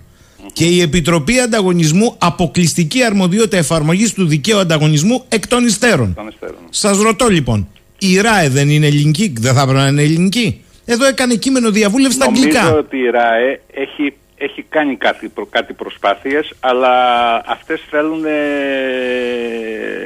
θεσμική νομιμοποίηση. Κάτι θέλουν. Επομένως εδώ και ένα χρόνο... Εδώ και ένα δεν χρόνο έχει έδωσε γίνει διαβούλευση, κύριε Μελάστε, αγγλικό κείμενο παρακαλώ, ως πρωτότυπο και όχι σε ελληνικό. Όχι στην κυρία γλώσσα, από εκεί να καταλάβω. Άρα, πού πάμε τελικώς στην οικονομία, σε αυτές τις Σε συνθήκες. αγεωγράφητα νερά, δυσκολίες. Δυσκολίες έχουμε και όταν λέμε οικονομία εννοούμε την καθημερινή ζωή των πολιτών. Δεν εννοούμε την Έτσι. οικονομία στα μακροοικονομικά μεγέθη. Έχετε απόλυτο δίκιο σε αυτό. Αλλιώς γιατί την κάνουμε την οικονομία, δεν έχω καταλάβει. Κάνουμε την οικονομία για να κοιτάμε τα κέρδη της ΔΕΗ και ε, α, τα οποία πιθανότατα να στηριχτούν στο κλείσιμο, ε, στη μη παροχή ε, ηλεκτρικού ρεύματος σε, σε χιλιάδες νοικοκυριά. Δεν καταλαβαίνω. Το αντίστροφο πρέπει να γίνεται. Α μην έχει κέρδη η ΔΕΗ, και, αλλά πώς να μην έχει κέρδη όταν είναι όλα ιδιωτικοποιημένα και όλα λειτουργούν με βάση τη αγοράς; Λέει εδώ ο φίλος μου ο Θεμιστοκλής καλημέρα στον κύριο Μελά. Αν κατάλαβα καλά, μας είπε δια της ε, τεθλασμένης ότι η Βρετανία αλλά Pearl Harbor επιδότησε τον πόλεμο στην Ουκρανία ώστε να κρατήσει οι ΗΠΑ στην περιοχή και να μην επικεντρωθούν εξ ολοκλήρου στην Κίνα. Κάπως έτσι, ναι, κάπως έτσι. Ότι η, η, η, Μεγάλη Βρετανία, η Αγγλία ειδικά, έχει αναλάβει κατά την άποψή μου αυτό το ρόλο. Ο φίλος ο Τρίτονας. Δηλαδή έχει αναλάβει το ρόλο. Μάλιστα, αν διαβάσετε και τι είπε και ο Μπόρι Τζόνσον χτε και τι έχει δηλώσει, ας πούμε, ότι πλέον ε, ε, χρειάζεται η Αγγλία, η Μεγάλη Βρετανία παίζει από τότε που φύγει την Ευρώπη παίζει ρόλο παγκόσμιο και πλανητικό και ο πλανήτης πρέπει να αλλάξει, η ασφάλεια πρέπει να αλλάξει και όλα αυτά τα πράγματα και εμείς θα συμμετέχουμε ενεργά σε αυτή τη διαδικασία. Ε, σαφέστατα αυτός είναι ο ρόλος ο οποίος παίζει η Μεγάλη Βρετανία ως υπασπιστής των ΗΠΑ. Λέει εδώ άλλος φίλος ο Τρίτονα. Κύριε Μελάλη, σήμερα είναι 600 ευρώ βασικός ή 182.000 δραχμές. Καλά, εσύ θυμάσαι και τις δραχμές. Ήταν 205.000 δραχμές ο βασικός το 1. Με 140 δραχμές όμως το ψωμί, σημαίνει ότι τα σημερινά 600 ευρώ είναι 40.000 δραχμές του 2001 ή 150 δολάρια, ώστε να περάσει μια οικογένεια το μήνα. Και λένε στον κόσμο, βάλε πλάτη για τη γεωπολιτική της χώρας. 150 δολάρια, σας θυμίζω, λέει, είναι το μέσο εισόδημα σε μια ταλαιπωρημένη αφρικανική χώρα. Αυτή θα έπρεπε να είναι η πραγματική βάση συζήτησης. Ε, νομίζω ότι έχει δίκιο. Τι να πω τώρα σε αυτό. Έτσι είναι. Δηλαδή έρχονται, από ό,τι μου λένε, τώρα εγώ δεν ε, μπορώ να ξέρω, αλλά από ό,τι μου λένε υπάρχουν λέει, λογαριασμοί ηλεκτρικού ρεύματος που είναι παραπάνω από το μισθό που παίρνει ο εργαζόμενος. να μην σας πω και Μάλιστα. Κύριε Μελά, θα τα ξαναπούμε. Σας ευχαριστώ για αυτή τη συζήτηση. Σήμερα ήταν εξόχως διαφωτιστική και χαίρομαι που ακούω έναν άνθρωπο που καταγίνεται στα οικονομικά να ξεκινάει με τη γεωπολιτική. Αυτή είναι η πραγματικότητα. Με Διάσταση... πολιτική, κύριε Σαχίνη, η, η πολιτική είναι πάνω απ' όλα. Όλα τα άλλα είναι υποσυστήματα. Όλα τα άλλα είναι υποσυστήματα. Χωρίς την πολιτική δεν μπορεί να λειτουργήσει κανένα άλλο υποσύστημα. Είτε είναι κοινωνία, είτε είναι οικονομία, είτε είναι πολιτισμός, είτε οτιδήποτε άλλο. Η πολιτική είναι το πράγμα το οποίο δένει. Ε, βάζει το πλαίσιο για λειτουργία όλων των συστημάτων. Αν το θέλουμε ή δεν το θέλουμε να το καταλάβουμε, δυστυχώς γι' αυτό δεν μπορούμε να καταλάβουμε και το τι γίνεται στην Ευρωπαϊκή Ένωση τόσα χρόνια, η οποία ασχολείται μόνο με την οικονομική της ενσωμάτωση. Κωνσταντίνος Μελάς, τον ευχαριστώ. Καλή σας ημέρα από το Ηράκλειο. Λοιπόν, παραμένουμε στο ενεργειακό, διότι στην Ευρώπη λένε ότι έχουν λύσεις και εξετάζουν τις λύσεις και έχουν σχέδιο και εξετάζουν ε, το σχέδιο. Εγώ σας είπα ότι δεν είναι μια κατάσταση έξι μηνών να αποφασίσεις την πλήρη σου απεξάρτηση από τους συγκεκριμένους ρωσικούς αγωγούς ούτε από τις συγκεκριμένες ποσότητες θα είναι μια μόνιμη κατάσταση. Και το ερώτημα είναι πρώτον πόσο έτοιμος είσαι πόσο έχεις ανεπτυγμένα ακόμη και τα περίφημα δίκτυα. Ακούω όλους για το LNG ωραία. Είναι ανεπτυγμένα τα δίκτυα. Πολύ φοβάμαι πως όχι.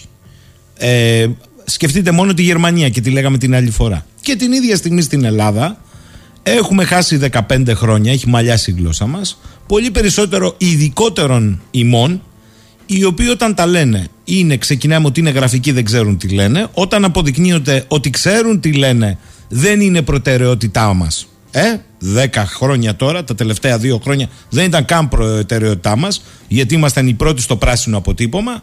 Και όταν σκάνε οι επιπλοκές, προσέξτε, εξ ανάγκης τρεχάτε ποδαράκια μου. Άρα δεν το πιστεύουμε. Δεν είναι ένα συνολικό σχέδιο. Κάλιο αργά λένε κάποιοι, παρά ποτέ. Σήμερα έχω μια κυρία στο χώρο ε, του, των υδρογονανθράκων, θα το πω έτσι, την κυρία Τερέζα Φωκιανού, πρόεδρο και διευθύνουσα σύμβουλο της Flow Energy, πρόεδρος της Επιτροπής Υδρογονανθράκων του Ινστιτούτου Ενέργειας Νοτιοανατολικής Ευρώπης και κυρίως πρώην διευθύνουσα σύμβουλος της Δημόσιας Επιχείρησης Πετρελαίου Εκμετάλλευση Υδρογονανθράκων. Καλημέρα κυρία Φωκιανού. Καλημέρα σας κυρία Σαχίνη και χρόνια πολλά. Χρόνια πολλά.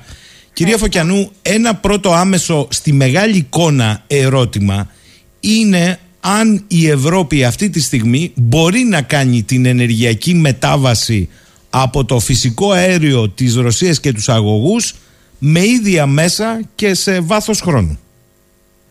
Είναι πάρα πολύ δύσκολο. Πάρα πολύ δύσκολο γιατί ε, η Ευρώπη εξαρτάται ε, σε πολύ μεγάλο ποσοστό από τις εισαγωγές φυσικού αερίου από τη Ρωσία. Ε, και μάλιστα η Γερμανία ακόμα περισσότερο γιατί φτάνει πολλές φορές γύρω στο 60% ίσως και περισσότερο να εξαρτάται από τις ε, εισαγωγές φυσικού Το πρόβλημα περισσότερο βέβαια είναι για μας γιατί εμείς εξαρτώμαστε από τη Ρωσία ε, με περίπου 45,5% από εισαγωγές σε φυσικό αέριο και το υπόλοιπο 54 περίπου της 100 το εισάγουμε με LNG από τον, ένα πάρα πολύ μικρό ποσοστό και να μην ακούμε πολλά από το DAP ε, και πάλι ένα πολύ πολύ μικρότερο από τον ελληνοτουρκικό αγωγό. Οπότε το πρόβλημα για μας θα είναι τεράστιο. Το 45% που εισάγουμε για τις ε, ενεργειακές ανάγκες μας σε φυσικό αέριο από τη Ρωσία είναι πάρα πολύ δύσκολο να, να το συμπληρώσουμε από αλλού και μάλιστα από υγροποιημένο φυσικό αέριο. Δεν έχουμε αυτή τη στιγμή ούτε αποθηκευτικούς χώρους αλλά ούτε και εγκαταστάσεις που θα μπορούμε να αποθηκεύσουμε LNG σε τόσο πολύ μεγάλες ποσότητες. Εκτός αυτού, αυτό που ακούμε ότι ε, από, την, ε, από την κυβέρνηση ότι θα έχουμε ενεργειακή επάρκεια, εγώ δεν μπορώ να καταλάβω τι σημαίνει ενεργειακή επάρκεια όταν αυτή θα είναι απρόσιτη οικονομικά. Ε, δεν έχει σημασία αν θα έχουμε ενεργειακή επάρκεια, αλλά εάν ε, ο ηλεκτρισμός, το ηλεκτρικό ρεύμα θα φτάσει σε τρομακτικές ε, τιμές, ε, πόσα νοικοκυριά θα μπορούν να ανταποκριθούν στο να, να, να πληρώσουν τη ΔΕΗ. Επομένως, περισσότερο από το μισό πληθυσμό θα μείνει χωρίς, ηλεκτρικό, ε, χωρίς ηλεκτρική ενέργεια. Με τέτοιες τιμές, λέτε, έτσι όπως διαμορφώνονται διεθνώς. Με τεράστιες τιμές. Θα σας πω μόνο κάτι, ότι ακόμα και αν αναπτυχθούν αυτά τα, τα πλωτά, ε, οι πλωτές μονάδες, ε, όπως είναι το FSRU στην Αλεξανδρούπολη, το οποίο μπορεί να λειτουργήσει μέχρι το τέλος του 2023, αλλά και κάποιες άλλες μονάδες, η, ε, η ανάπτυξη στη Ρεβιθούσα με ένα ακόμα FSRU και τα άλλα που αυτή τη στιγμή ε, ε, προγραμματίζονται. Ένα για τη, της Motor Oil και ένα στην, στο Βόλο. Αυτά εκτός του ότι θα αργήσουν πάρα πολύ να αναπτυχθούν το, το φυσικό το, το υγροποιημένο φυσικό αέριο που θα έρχεται εκεί είτε από, την, από τον κόλπο του Μεξικού είτε από το Κατάρ θα είναι τόσο ακριβά που δεν θα μπορεί να τα πλησιάσει κανείς. Θα σας δώσω μόνο ένα παράδειγμα. Αυτή τη στιγμή ε, το υγροποιημένο φυσικό αέριο που φεύγει από, την, ε, ε, από τον κόλπο του Μεξικού ε, κοστίζει 5, 5 δολάρια ένα million BTU. Ξέρετε πόσο μας έρχεται εδώ; 200. Είναι λοιπόν δυνατόν να, να αντικαταστήσουμε και να έχουμε, ακόμα και αν έχουμε επάρκεια, να, να είναι προσιτή ενέργεια δεν υπάρχει καμία περίπτωση. Κυρία Φωγιανού, να συνυπολογίσετε ότι πριν από λίγο, μιλώντας με τον καθηγητή οικονομίας στο Πάντιο, τον κύριο Μελά, μα επιβεβαίωσε ότι υπάρχει και μια ακόμη παράμετρος πέρα από το ακριβό φυσικό αέριο, ιδίως το υγροποιημένο, ότι έχει πέσει και η ισοτιμία δολαρίου ευρώ, έχει γίνει πιο σκληρό το δολάριο, δηλαδή ακόμη παραπάνω. Βεβαίως είναι ακόμα πάνω. Βεβαίως είναι ακόμα παραπάνω. Μάλιστα. Ε, εάν δεν αποφασίσει η ΔΕΠΑ ε, να πληρώσει σύμφωνα με τη διαδικασία ε, που έχει ορίσει ο Πούτιν την Gazprom, δηλαδή να, να πληρώσει σε ευρώ και από εκεί να μετατρέπονται στην τράπεζα τη Ρώσικη σε ρούβλια, ε, η κατάσταση της Ελλάδας θα είναι τραγική. Άρα, μισό λεπτό, ένα κομμάτι είναι οι τιμές του αντιληφθήκαμε όπως το είπατε. Από πλευράς ακούμε ενεργειακής επάρκειας. Καταρχάς θέλω να σας ρωτήσω, υπάρχει δυνατότητα αποθηκευτικά. Την άλλη φορά ο κύριος Μπασιάς, δεν ξέρω αν διαφωνείτε εσείς, που επίσης είναι στο χώρο, μας έλεγε ότι η δυνατότητα η αποθηκευτική, γιατί αυτή είναι η κρίσιμη λεπτομέρεια για το υγροποιημένο, είναι ναι. με το ζόρι 10 ημέρες. Με το ζόρι 10 ημέρες. Έχει δίκιο, έχει δίκιο. Έχει δίκιο. Αυτό σας είπα και εγώ, δεν έχουμε αποθηκευτικούς χώρους. Άρα ε, εμείς, δεν, εμείς δεν έχουμε για μας, θα δίνουμε και στους άλλους και θα παίρνουν οι άλλοι με τέτοια τιμή, γιατί ακούω για Βουλγαρία. Δηλαδή, ναι, ναι, θα βοηθήσουμε και τη Βουλγαρία. Ναι. ναι. βάλτε το σας παρακαλώ σε μια πραγματική βάση, γιατί αυτό ενδιαφέρει τον κόσμο και τον ενδιαφέρει όχι μόνο στα νοικοκυριά και στι επιχειρήσεις και στον τουρισμό. Βεβαίως, βεβαίως και στον τουρισμό που είναι πάρα πολύ δύσκολο.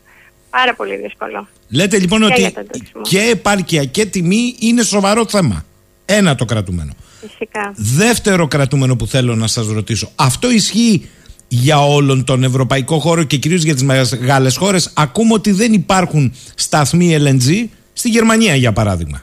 Ναι, ναι, πρόκειται, πρόκειται να δημιουργήσουν σταθμούς. Α, καλά. Εντάξει. Ναι. Και μέχρι τότε Ε, με τα είναι κεριά; στο πρόγραμμά τους. Όχι, δεν υπάρχει. Γι' αυτό ακριβώς και η Ευρώπη, η, η Αμερική, είπε ότι θα τροφοδοτήσει την ε, Ευρώπη μέχρι το τέλος του 2022 με 15 BCM. Ξέρετε τι σημαίνει αυτό; Όταν η Ευρώπη χρειάζεται 200 BCM το χρόνο.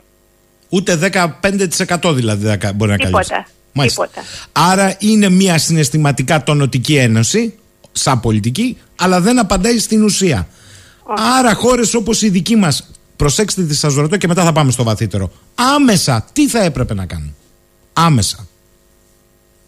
Άμεσα είναι πάρα πολύ δύσκολο. Ε, Α, ε, είναι εγώ δύσκολο. πιστεύω ότι Μάλιστα. αυτό που θα έπρεπε να κάνουμε είναι να δεχτούμε ε, αυτό που προτείνει ο Πούτιν μέσω της ε, Gazprom να πληρώνουμε αυτή τη στιγμή το αέριο που μας έρχεται ε, σε ευρώ που θα μετατρέπονται σε ρούβλια στην ε, Ρωσική Τράπεζα για να συνεχίσει για να συνεχίσουμε να έχουμε αυτή τη στιγμή τουλάχιστον προς το παρόν την εισρωή από, τη, από το ρωσικό φυσικό αέριο. Διαφορετικά, εσείς βλέπετε να έχουμε κίνδυνο blackout; Διαφορετικά θα γίνει αυτό που υπάρχει με την... ε, θα μας κλείσει τη στρόφιγγα σίγουρα, οπότε θα έχουμε τεράστιο πρόβλημα. Ε, είπε βέβαια ο Πρωθυπουργός ότι θα ακολουθήσει Μμμ. ε, αυτό που θα μας πει η Ευρωπαϊκή Ένωση. Όμως ε, η Ευρωπαϊκή Ένωση από ό,τι βλέπω μία-μία από τις χώρες ε, πληρώνει σε ρούβλια. Όπως και η Ιταλία και κάποιες άλλες χώρες, δύο-τρεις άλλες χώρες. Προς επίρρωση λέει αυτό που λέει η κυρία Φωκιανού, μου στέλνει ακροατή ο φίλος ο Γιάννης τώρα.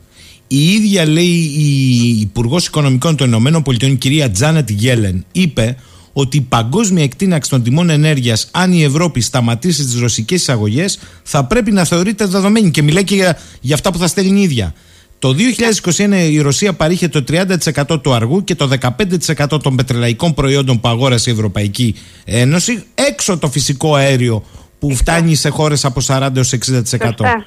Άρα κυρία Φωκιανού, όταν εμείς λέμε ότι έχουμε εναλλακτικό σχέδιο, γιατί μας νοιάζει και για την πατρίδα μας, με φουλ τους λιγνίτες και φουλ τα υδροελεκτρικά, δεν αρκεί αυτό για να μας καλύψει; Ε, φουλ τους λιγνίτες δεν ξέρω τι εννοείται, γιατί αυτή τη Δεν το στιγμή εννοώ εγώ, η κυβέρνηση οι αυτό λιγνίτες ή- συμμετέχουν με 7,43% Α. για ηλεκτροπαραγωγή. Μάλιστα. Εάν τους βάλουμε φουλ, το πολύ πολύ να φτάσουμε το 12%, το Μάλιστα. maximum. Επομένως αυτό είναι πάρα πολύ μικρό ποσό ε, για, να, για να πούμε ότι μπορούμε να αντικαταστήσουμε με το λιγνίτη. Δεν, δεν υπάρχει καμία περίπτωση. Από τότε που ε, σταμάτησαν ε, την, ε, την πλήρη ε, εκμετάλλευση του λιγνίτη, τα πράγματα είναι πάρα πολύ δύσκολα για να επανέλθουν. Άρα κυρία Φωκιανού, λέτε ότι εδώ ε, ανεξαρτήτως των πολιτικών που και εσείς τις κατανοείτε το ανακοινώσεων υπάρχουν πρακτικά ζητήματα δηλαδή κινδυνεύουμε να είμαστε με blackout το καλοκαίρι; Ή να, να πληρώνουμε το ρεύμα όσοι δίνανται, δεν δίνανται όλοι Όχι, για όχι, να όχι. λειτουργήσουμε σε βάρος για παράδειγμα μιας ξενοδοχειακής μο- μονάδας θα μπαίνει και μέσα για να τη λειτουργήσει ο ξενοδοχός; Φυσικά. Φυσικά. έτσι φαίνεται. Μάλιστα. Τώρα θέλω να μου πείτε, σε όλη αυτή τη συζήτηση, κυρία Φωκιανού μου, γίνεται μία στροφή 180 μοίρων και από εκεί που η χώρα μας δεν συζητούσε την αξιοποίηση των δικών της φυσικών πόρων, διότι ήμασταν στο Green Deal, ο πρωτοπόρος, ε, εξαιτίας του πολέμου λέει της Ουκρανίας το αποφασίσαμε. Δηλαδή από αυτό και μόνο εγώ καταλαβαίνω ότι σχέδιο δεν είχαμε. Επί της ουσίας η ανάγκη μας μπρόχνει και βλέπουμε και βλέπουμε τι γίνεται εδώ; Στην ιστορία της αξιοποίησης των δικών μας φυσικών πόρων και για φυσικό Εδώ αέριο. βλέπουμε ότι αν δεν υπάρχει πραγματικά ε, ε, βούληση, πολιτική βούληση, δεν πρόκειται να γίνει τίποτα. Φοβάμαι μήπως όλα αυτά είναι επικοινωνιακά. Ε, και το λέω αυτό γιατί δεν ξέρω θα είδατε βέβαια ότι νότια της Κρήτης, εκεί που περιμέναμε βέβαια και τα μεγάλα κοιτάσματα με εκτιμηση ε, η, η Total φεύγει, αποχωρεί. Και φοβάμαι πάρα πολύ ότι σε λίγο θα αποχωρήσει και η ExxonMobil παρόλο ότι λένε ότι έχουν κάποιες επαφές με μεγάλες πετρελαϊκές εταιρείες αλλά οι μεγάλες πετρελαϊκές εταιρείες θέλουν πολιτική βούληση και οικονομική σταθερότητα που η Ελλάδα αυτή τη στιγμή δεν τη διαθέτει. Μάλιστα. Ε, αισθάνεστε κάπου, θα το πω ευθέως, απογοητευμένοι μετά από Ε, εγώ τουλάχιστον γνωρίζω τα τελευταία 20 χρόνια. Εσείς είστε παραπάνω βέβαια που επιμένατε σε αυτό. Αλλά αισθάνεστε μια απογοήτευση και θα μπορούσε η χώρα. Γιατί καλό είναι σιγά σιγά να λέγονται μερικά πράγματα. Να είχε αποφύγει και δυσμενείς οικονομικές επιπτώσεις του παρελθόντος αν είχε πιστέψει αυτή την ιστορία; Ναι, ναι, φυσικά. Φυσικά. Φυσικά. Οπωσδήποτε. Δεν θα βρισκόμαστε καθόλου σε αυτή την κατάσταση που είμαστε τώρα. Πιστεύετε ότι υπήρξαν και συμφέροντα πέρα από τα γεωπολιτικά που τους βόλευε μια τέτοια κατάσταση κυρία Φωκιανού. Ναι, ναι, ναι, ναι, ναι. Υπήρχαν ε, οικονομικά συμφέροντα και μάλιστα έχω πει κι άλλη φορά ότι δεν είναι εξωτερικού, είναι εσωτερικού τα συμφέροντα. Κάποιος που εισαγάγει φυσικό αέριο κερδίζει αυτή τη στιγμή στη χώρα; Ακριβώς. Κερδίζει. Φυσικά. Φαντάζεστε τώρα όλα αυτά τα πλοία του LNG που πρόκειται, που έχουν μάλιστα και πάρα πολλοί εφοπλιστές έχουν παραγγείλει επιπλέον ε, πλοία LNG ε, για να έρχονται στη χώρα. Ε, πόσα, πόσα μπορεί να κερδίζουν από όλη αυτή την ιστορία; Λέει ο φίλος μου ο Κούλης από τη Θεσσαλονίκη καλημέρα στην κυρία Φωκιανού. Οι εταιρείες που δραστηριοποιούνται στους υδρογονάνθρακες και την ενέργεια κινδυνεύουν να εξαφανιστούν λόγω αυτής της κρίσης. Επίσης λέμε ότι θα βοηθήσουμε τη Βουλγαρία, το είπε η κυρία Φωκιανό αλλά στο επαναλάβει, τη στιγμή που εισαγάγουμε ρεύμα όποτε χρειαστεί από αυτούς. Μήπως απλά δεν θα μας δίνουν ρεύμα όταν θα το ζητάμε και άρα θα έχουμε πρόβλημα εμείς με το δίκτυό μας; Και αυτό είναι, και αυτό, αυτό είναι είναι. προφανές. Αλλά είναι και κάτι άλλο, θα ήθελα να πω σε αυτό το σημείο. Ε, λέ- λέμε ότι για τον ΤΑΠ Ναι, προσπαθούμε να κάνουμε κάποιες διαπραγματεύσεις να μας δίνει περισσότερο. Περισσότερο. Πώς θα μας δίνει περισσότερο όταν ε, από τον ΤΑΠ το μεγαλύτερο ποσοστό, ε, ε, ο ΤΑΠ αυτή τη στιγμή ε, περνάει γύρω στα 10 BCM το χρόνο από, την, ε, από τον αγωγό που περνάει από εμά. τα 8,5 ε, BCM τα παίρνει η Ιταλία. τα παίρνει η Θα Ιταλία. δεχ- Η Ιταλία. Πήγανε στην Ιταλία. Μμμ. Τα 8,5 από τα 10. Θα δεχτεί η Ιταλία να μειώσει τα δικά της για να μας δώσουν εμάς περισσότερο; Είναι αστείο να το σκεφτόμαστε. Όταν και η Ιταλία έχει φυσικά τώρα μεγαλύτερο πρόβλημα από τη στιγμή αν σταματήσει ε, ε, να παίρνει φυσικό αέριο από τη Ρωσία. Άρα- Επομένως και η Ιταλία θα θέλει να πάρει περισσότερα από τον ΤΑΠ. Άρα είναι ένας φαύλος κύκλος εδώ μεταξύ των ευρωπαϊκών χωρών. Μια αυτοπαγίδευση ουσιαστικά. Βεβαίως, μόνο. Μάλιστα. βεβαίως, να μην βεβαίως. βάλω το θέμα της ενεργειακής ασφάλειας από πού διέρχεται ο ΤΑΠ για να έρθει σε εμάς. Να μην το Ο βάλω. αυτό. ΤΑΠ, ο ΤΑΠ διέρχεται από την, ε, πα- ε, απ- από την, ε, από τη Ρωσία ε, μέσω... Α, ο, ο ΤΑΠ, συγγνώμη, συγγνώμη, συγγνώμη. εγώ Αζερβαϊτζάν. έκανα λάθος. Ε, μπερδεύτηκα με το Turkish Stream. Ναι, ναι. Έρχεται από το Αζερβαϊτζάν. Εντάξει. Το Αζερβαϊτζάν όμως, από το μεγάλο κοίτασμα του Σαχντενής, Μμμ. όμως δεν είναι σίγουρο ότι μπορεί να δώσει περισσότερη ποσότητα. Ο αγωγός μπορεί να χωρέσει και μέχρι 20 BCM. Αλλά σύμφωνα με αυτά που έχουν ανακοινωθεί, τα 20 BCM θα τα περιμένουμε μετά τουλάχιστον από 5-6 χρόνια. Ε, καλά. Αυτή τη στιγμή είναι 10 τα BCM που διέρχονται από τον αγωγό. Μόλις αρχίσανε δηλαδή το, το περασμένο χρόνο. Και περνάνε και από την Τουρκία. Να μην το ξεχνάμε αυτό. Πρώτα από την Τουρκία Μάλιστα, και μετά μάλιστα. έρχεται από εμά. Ε, Η Τουρκία έχει μεγαλύτερο ποσοστό φυσικά, έτσι. Λέει εδώ και το, ε, το υποερώτημα του φίλου μου του Κούλη, οι εταιρείες που δραστηριοποιούνται στους υδρογονάθρακε και την ενέργεια κινδυνεύουν να εξαφανιστούν λόγω αυτής της κρίσης; Ε, δε- δεν καταλαβαίνω ακριβώς τι εννοεί. Μιλάτε για την Ελλάδα; Ναι, ναι, ναι, ή, ναι. ή γενικά; Για την Ελλάδα. Για την Ελλάδα. Ε, Βέβαια, γιατί εάν, εάν δεν προχωρήσουμε ε, στα θέματα της έρευνας υδρογονανθράκων, φυσικά ε, και θα εξαφανιστούν. Το μόνο, το μόνο θετικό που έχουμε αυτή τη στιγμή είναι ότι η Energean έχει ανακοινώσει ότι θα προχωρήσει στη γεώτρηση που κάνει στα Γιάννη. Ε, Για τους άλλους δεν ξέρουμε τίποτα.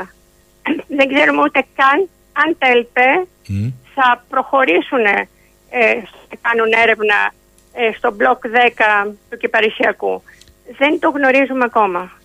Και ενώ είμαστε σε αυτή την κατάσταση, κυρία Φωκιανού, πού χάθηκε κατά τη γνώμη σας το νήμα; Δηλαδή, ε, προφανώς μετά από 15 χρόνια Στις παλινδρομήσεις που γίνονται Παλινδρομήσεις. συνέχεια. παλινδρομείς που γίνονται ε, Συνέχεια. συνε- συνέχεια. Α, Συνέχεια από το 1998 και μετά.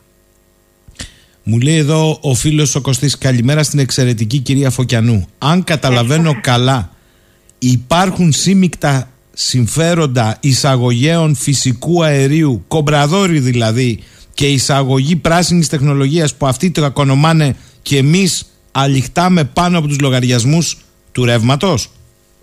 Mm, συμφωνώ απολύτως. Συμφωνείτε.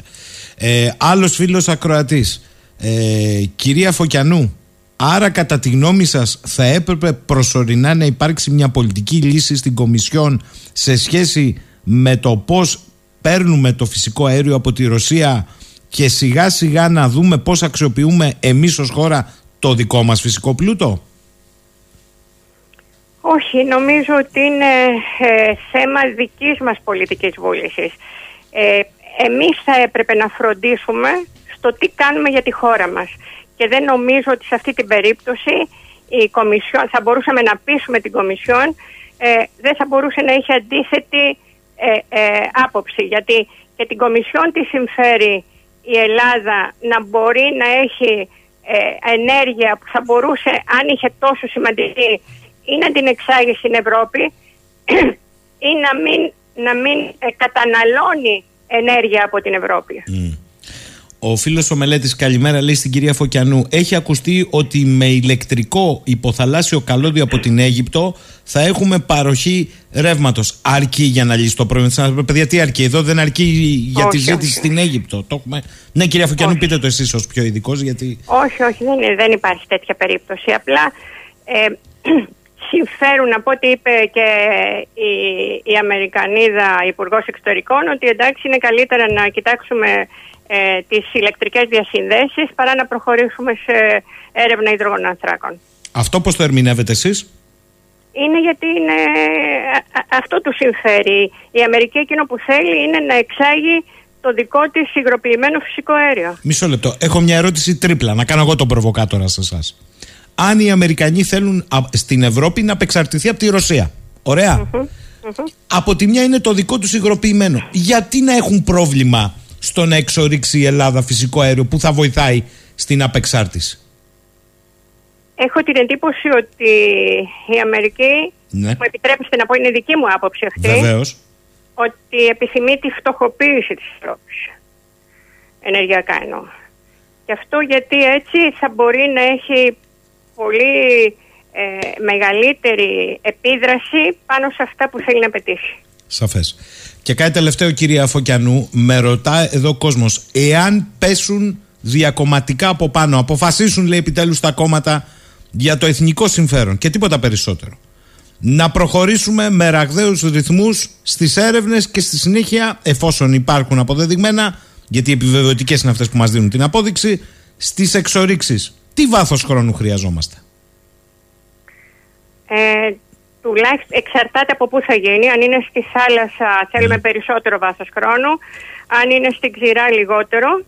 Ε, εάν, ε, επειδή όμως έχουμε θαλάσσιες ε, παραχωρήσεις αυτή τη στιγμή, ναι. θα πρέπει να βγούμε και σε καινούριες για να, για να φανεί ότι υπάρχει πολιτική βούληση, θα πρέπει να βγούμε και σε καινούριες παραχωρήσεις νότια της Κρήτης, που έχουμε και πάρα πολλούς στόχους.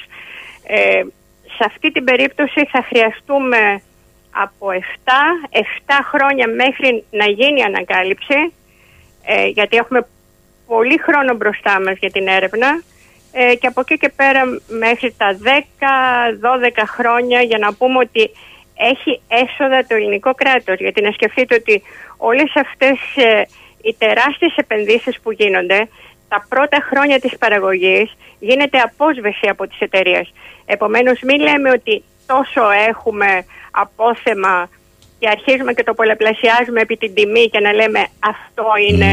Ε, τελικά γι' αυτό εγώ ποτέ δεν έχω κάνει εκτιμήσεις. Είναι σαφές το... Ε, και χαίρομαι που ακούω και μια άλλη άποψη. Ποτέ δεν έχετε κάνει εκτιμήσεις. Παίζει ρόλο όμως ότι αυτή η κινητικότητα δημιουργεί και τα λεγόμενα προσυμβόλαια, προσυμφωνίες. Δηλαδή Κάποιος που θα έρθει εδώ για να ψάξει, προφανώς θα αρχίσει να αποκτά οικονομικές σχέσεις με τη χώρα. Σωστά; Σωστά. Σωστά. Σωστά. Ε... σωστά. Θα σας πω μόνο κάτι. Όταν το 1997 υπογράψαμε τη συμβάση, επειδή έτυχε να είμαι εγώ τότε ναι, ναι. Στη, στην εταιρεία, το Το 1997 υπογράψαμε συμβάσεις με τέσσερις διεθνείς πετρελαϊκές εταιρείες. Τα πρώτα δύο χρόνια οι εταιρείες αυτές ξόδεψαν 80 εκατομμύρια δολάρια για την έρευνα. Αυτά τα 80 εκατομμύρια δολάρια ε, ήρθαν στην Ελλάδα και πήγανε βέβαια ε, σε δρόμους, σε, ε, ε, έγιναν πάρα πολλά έργα στην, στη Δυτική Ελλάδα. ήταν πολύ μεγάλο το όφελος για τα δύο αυτά χρόνια που έγιναν οι, οι, οι πρώτες, ερευνητικές, οι πρώτες έρευνες. Από εκεί και πέρα αποφασίστηκε βέβαια ναι. να φύγουν. Γιατί; Γιατί τα συμφέροντα οικονομάγανε από τις αγωγές. Εγώ θα το πω, δεν το πείτε εσείς. Δεν έπρεπε να βρούμε. Μάλιστα, δεν έπρεπε να βρούμε. Αυτό ήταν. Και περάσαμε και σε ένα αφήγημα ότι δεν έχουμε κιόλας. Σωστά, δεν τα λέω; Ε, βέβαια. Μάλιστα. Αφού δεν αφήσαμε να φτάσουν μέχρι εκεί που έπρεπε να φτάσουν, αφού δημιουργήσαμε ένα σωρό αντιδράσεις, όπως και σήμερα. Ε, δημιουργούνται ένα σωρό αντιδράσεις στις ε, ερευνητικές εταιρείες που δεν εκδίδουν τις άδειε, περιβαλλοντικές άδειες. Είναι τρομακτικό. Κρυβόμαστε πίσω από, από τις ε, ε, οικολογικές οργανώσεις. Οι οποίες όμως δεν πάνε όταν τρυπάν παράνομα η Τουρκία στην Κυπριακή ΑΟΣ να διαμαρτυρηθούν. Όχι, Μάλιστα. όχι. Μάλιστα. Ε, και επειδή κάποιοι επικαλούνται και την Κύπρο, ούτε στην Κύπρο έχουμε τις ίδιες αντιδράσεις. Ούτε στην Κύπρο. Μάλιστα. Ούτε στην Κύπρο. Μάλιστα. Ε, έτσι για να καταλαβαίνουμε τι παίζεται. Αλήθεια, εσείς πιστεύετε ότι είναι μόνο θέμα οικονομικών συμφερόντων ή είναι και θέμα πολιτικό, για παράδειγμα, ότι δεν πάμε πιο ανατολικά από την Κρήτη, για να μην θυμώσει και ο γείτονας; Δεν νομίζω, γιατί μπορούμε, ε, οι στόχοι που έχουμε δεν είναι σε σημεία που θα ενοχλούσαν τη, την, ε, την Τουρκία. Τι λέτε, ε, με το τουρκολιβικό. Τι λέτε, και με το τουρκολιβικό υπάρχουν τέτοια σημεία, σας λέω εγώ. Ναι, ναι, ναι, κάποια. Ναι, κάποια. Μπορούμε να μην πάμε εκεί. Μπορούμε να μην πάμε εκεί. Μάλιστα. Ε, κυρία Φωκιανού, αν καταλαβαίνω καλά, μου λέτε ότι έχουμε χάσει 15 χρόνια.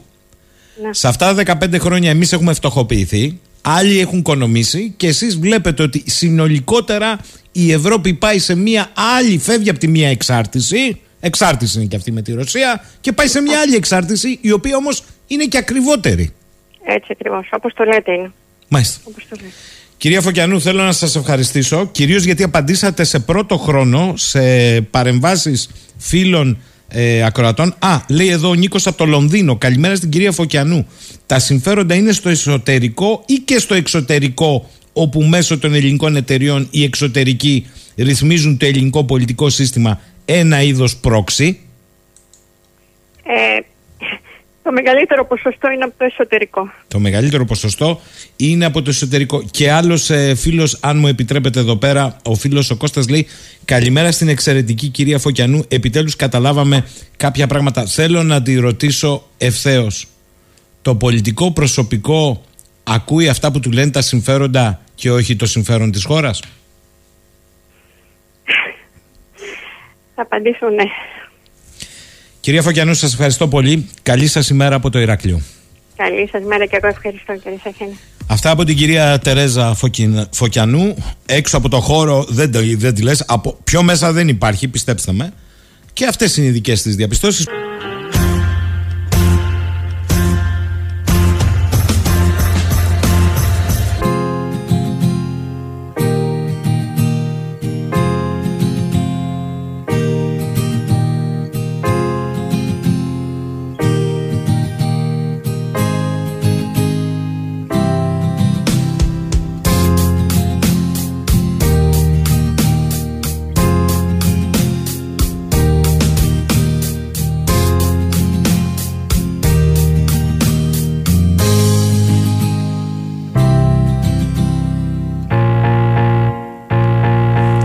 11 και 37 πρώτα λεπτά, ακούτε 984. Έρχονται εδώ βροχή μηνύματα για τα όσα μας είπε πριν από λίγο η κυρία Τερέζα Φωκιανού από πάρα πάρα ε, πολύ κόσμο και ο περισσότερος κόσμος μου γράφει εδώ ότι μπράβο στην κυρία Φωκιανού γιατί λέει τα πράγματα με το όνομά τους χωρίς να χαϊδεύει αυτιά. Ενεργειακά είναι αυτοπαγιδευμένη η Ευρώπη αυτή τη στιγμή και η Ελλάδα, πολύ περισσότερο και όσα ακούμε από πολιτικούς ε, στην Ευρώπη και εδώ είναι μάλλον εκτός τόπου και χρόνου ή για λόγους εντυπώσεων. Κατανοητή η στήριξη ε, στην Ουκρανία μου γράφουν. Από την άλλη όμως να μιλάμε ότι θα λύσουμε με το υγροποιημένο την επάρκεια. Και κυρίως αυτό που είπε λέει η κυρία Φωκιανού που ξέρει καλά την αγορά, η τιμή. 5 δολάρια μας είπε φεύγει από τον κόλπο του Μεξικού, 220 φτάνει στη Ρεβιθούσα. Ποιος θα βάλει ρεύμα Γιώργο, μου γράφουν εδώ. Λοιπόν σας είπα ότι ζούμε ίσως, δεν ξέρω, λέγαμε παλιά για τους παππούδες μας, δεν ξέρω όμως αν εξαιρέσεις τους δύο ματοβαμμένους παγκοσμίους πολέμους στα χαρακτηριστικά του πολέμου, άλλη περίοδο που να έχουν συσσωρευτεί όλα μαζί, όλα. Δεν υπάρχει. Κατά τη γνώμη μου, δεν ξέρω. Θα ρωτήσω έναν άνθρωπο που χρόνια υπηρετεί τον χώρο της ε, Διεθνούς Ανάλυσης Ενημέρωσης για την ελληνική δημοσιογραφία και την τιμά, τον εξαιρετικό κύριο Γιώργο Καπόπουλο, αν στη διαδρομή του έχει συναντήσει τόσο πολυεπίπεδες καταστάσεις παγκόσμιας υφής. Καλημέρα κύριε Καπόπουλε. Καλημέρα κύριε Σαχίνη, χρόνια πολλά, όχι. Ε, και γιατί αυτή η περίοδος που διανύουμε έχει μια ιδιομορφία. Παλιά είχαμε τάξεις πραγμάτων. Οι τάξεις πραγμάτων προέκυπταν μετά από έναν μεγάλο πόλεμο και από την ήττα ε, μιας, μιας ή της άλλης αντίπαλης πλευράς. Το 1815 το συνέδριο της Βιέννης έφτιαξε μια τάξη πραγμάτων που κράτησε 100 χρόνια και η οποία βασίστηκε στην ήττα της Γαλλίας του Ναπολέοντα. Το 1919 η συνθήκη των Βερσαλιών έφτιαξε μια τάξη πραγμάτων η οποία βασίστηκε στην ήττα της Γερμανίας στον Πρώτο Παγκόσμιο Πόλεμο. Και το 1945 το διπολικό σύστημα της Γιάλτας, που ήταν μια τάξη πραγμάτων για την γυραιά Ήπειρο, βασίστηκε στην συντριπτική ήττα της ναζιστικής Γερμανίας. Τι έγινε όμως το 1989-91 όταν κατέρευσε το μπλοκ του υπαρκτού σοσιαλισμού εντός εισαγωγικών βέβαια και διαλύθηκε η Σοβιετική Ένωση. Εκεί δεν είχαμε ήττα της Σοβιετικής Ένωσης. Είχαμε μια παροξυσμική κρίση του Σοβιετικού κομμουνιστικού συστήματος που συμπαρέσυρε και το στρατόπεδο αλλά και την ίδια τη Σοβιετική Ένωση στη διάλυση. Από εκεί ξεκινάει η κακοδαιμονία γιατί η μεν Ρωσία ήταν μια περίοδος προσωρινής αστάθειας και την επόμενη μέρα θα έβρισκε τη θέση της η Ρωσία ως μεγάλη δύναμη με προνομιακό χώρο επιρροή στην πρώην Σοβιετική Ένωση αλλά και τις άλλες χώρες της Ανατολικής Ευρώπης και για τις Ηνωμένες Πολιτείες η, η διάλυση της Σοβιετικής Ένωσης ήταν συνώνυμη μιας ήττας και αποφάσισε να χειριστεί τη Ρωσία ως ιτημένο κράτος. Από εκεί ξεκινάει μια ιστορική παρεξήγηση ζήσαμε 30 χρόνια μια ασταθή τάξη πραγμάτων από την οποία δεν, δεν τη διάβαζαν σωστά οι δύο μεγάλες πυρηνικές περιδυνάμεις. Δηλαδή άλλη, άλλη πρόσληψη της πραγματικότητας είχε η Μόσχα και άλλη η Ουάσιγκτον. Οπότε πρακτικά σήμερα θεωρείτε ότι βρισκόμαστε στον επανακαθορισμό της τάξης πραγμάτων; Αυτό προσπαθεί να κάνει ο Πούτιν με τον βίαιο τρόπο που, το κάνει. Δηλαδή ε, θέλει μια συνολική διαπραγμάτευση με τις Ηνωμένες Πολιτείες για την ασφάλεια της Ευρώπης και όχι μόνον. Το αν θα το πετύχει αυτό είναι μια άλλη ιστορία. Αλλά θεώρησε η Ρωσία προφανώς ότι αν έχανε οριστικά και την Ουκρανία έχανε και την τελευταία ευκαιρία να ξαναδιεκδικήσει το ρόλο μεγάλης δύναμης. Από την άλλη, ο χειρισμός της δύσης με προεξάρχουσα βεβαίως τη μεγάλη δύναμη της Ηνωμένες Πολιτείες η, η, τα τελευταία χρόνια υπήρχε μια απόκληση συμφερόντων μεταξύ mm-hmm. Ηνωμένων Πολιτειών και Ευρώπης. Ε, αυτή την απόκληση συμφερόντων την τόνιζε ακόμα περισσότερο η ενεργειακή στρατηγική συμμαχία της Γερμανίας με τη Ρωσία και ε, καθ' επέκταση με όλη την Ευρώπη γιατί ό,τι κάνει η Γερμανία είναι καθοριστικό για όλη την Ευρώπη. Αν λοιπόν η Ρωσία δεν είναι απειλή και η Γερμανία όχι μόνο αρνείται να έχει ένοπλες δυνάμεις άξιες στο όνομά της για να μην τζοδέψει αλλά εξαρτάται μονομερός από αυτόν που το ΝΑΤΟ θεωρεί αντίπαλο τότε υπάρχει μια κρίση εμπιστοσύνη στην διατλαντική σχέση. Έτσι η επίθεση του Πούτιν στην ε, Ουκρανία ε, λειτουργήσε στη λογική της αυτοεκπληρούμενης προφητείας. Δηλαδή αν υπήρχαν αμφιβολίες τι χρησιμότητα έχει η διεύρυνση του ΝΑΤΟ για, για προς Ανατολάς η, η επίθεση σε μια κυρίαρχη και ανεξάρτητη χώρα νομιμοποίησε όλη την αμερικανική στρατηγική επέκταση του ΝΑΤΟ που ξετυλίγεται μπροστά μας τα τελευταία 30 χρόνια. Άρα, ε, να το πω έτσι, στο win-win η Ευρώπη δεν είναι. Είναι το καμία τι, περίπτωση. σε καμία περίπτωση θεωρείται. Δηλαδή, ο- η οποιαδήποτε συμφωνία, αν ήθελε προκύψει συμφωνία Ρωσία-Ηνωμένων Πολιτειών, αυτή θα γίνει στις πλάτες της Ευρώπης. Θα γίνει στις πλάτες της Ευρώπης.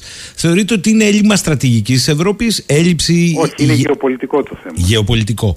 Γιατί είναι γεωπολιτικό το θέμα, γιατί, γιατί η Ευρώπη και γιατί η Γερμανία δεν απαντάνε όταν ο Μακρόν εδώ και πέντε χρόνια τους πιέζει για κοινή άμυνα και κοινή εξωτερική πολιτική; Θα έχουμε ξαναπεί νομίζω κύριος Σαχίνη, γιατί σε αυτή την κοινή εξωτερική και αμυντική πολιτική τον πρώτο λόγο θα τον έχει η Γαλλία που είναι στρατιωτική υπερδύναμη στην Ευρώπη μετά την αποχώρηση της Βρετανίας με το Brexit, μόνιμο μέλος του Συμβουλίου Ασφαλείας και έχει πυρηνικά όπλα και θα ισοφαρίσει τον έλεγχο που ασκεί στην Ευρωζώνη η Γερμανία.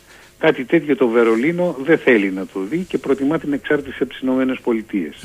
Η εξάρτηση όμως από τις Ηνωμένες Πολιτείες δεν μπορούσε να συνδυαστεί εν καιρό πολέμου με το business as usual μεταξύ Γερμανίας και Ρωσίας και εκεί πρα- πραγματικά έκανε μια στροφή ε, που είναι δρόμος χωρίς γυρισμό η Γερμανία. Ε, τις τελευταίες μέρες παρατηρούμε πιο εμφατικά και την Κίνα στο πεδίο και από τη μία είναι η Συμφωνία Ασφαλείας ε, με τα νησιά του Σολομόντα από την άλλη είναι τα όσα είπε ο εκπρόσωπος τύπου του Υπουργείου Εξωτερικών. Για πρώτη φορά ξένησε το ύφος προς την Ευρώπη ότι μην ταΐζετε το διάολο εννοώντας τις Ηνωμένες Πολιτείες.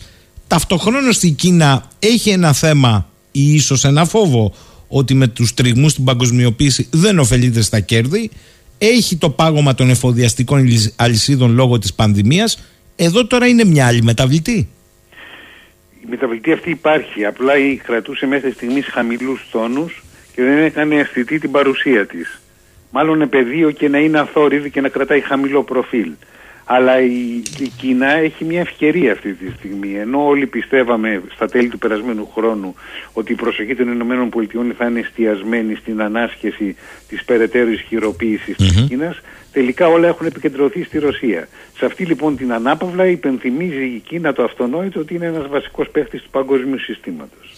ε, πιστεύετε ότι παίρνει πια πιο γενικά χαρακτηριστικά αυτή η σχάση, αυτή η ρήξη, αυτή η μετοπική; Υπήρχε Της μια Ρωσίας εικόνα με τη ότι. Ρωσία. Ναι, ναι, υπήρχε μια εικόνα ότι με όποιο τρόπο και αν τερματιστεί η ιστορία της Ουκρανίας δεν θα επανέλθουμε στην προτέρα μεν κατάσταση, δεν θα ανοίξει περαιτέρω η βεντάλια. Το πιστεύετε αυτό σήμερα; Όχι.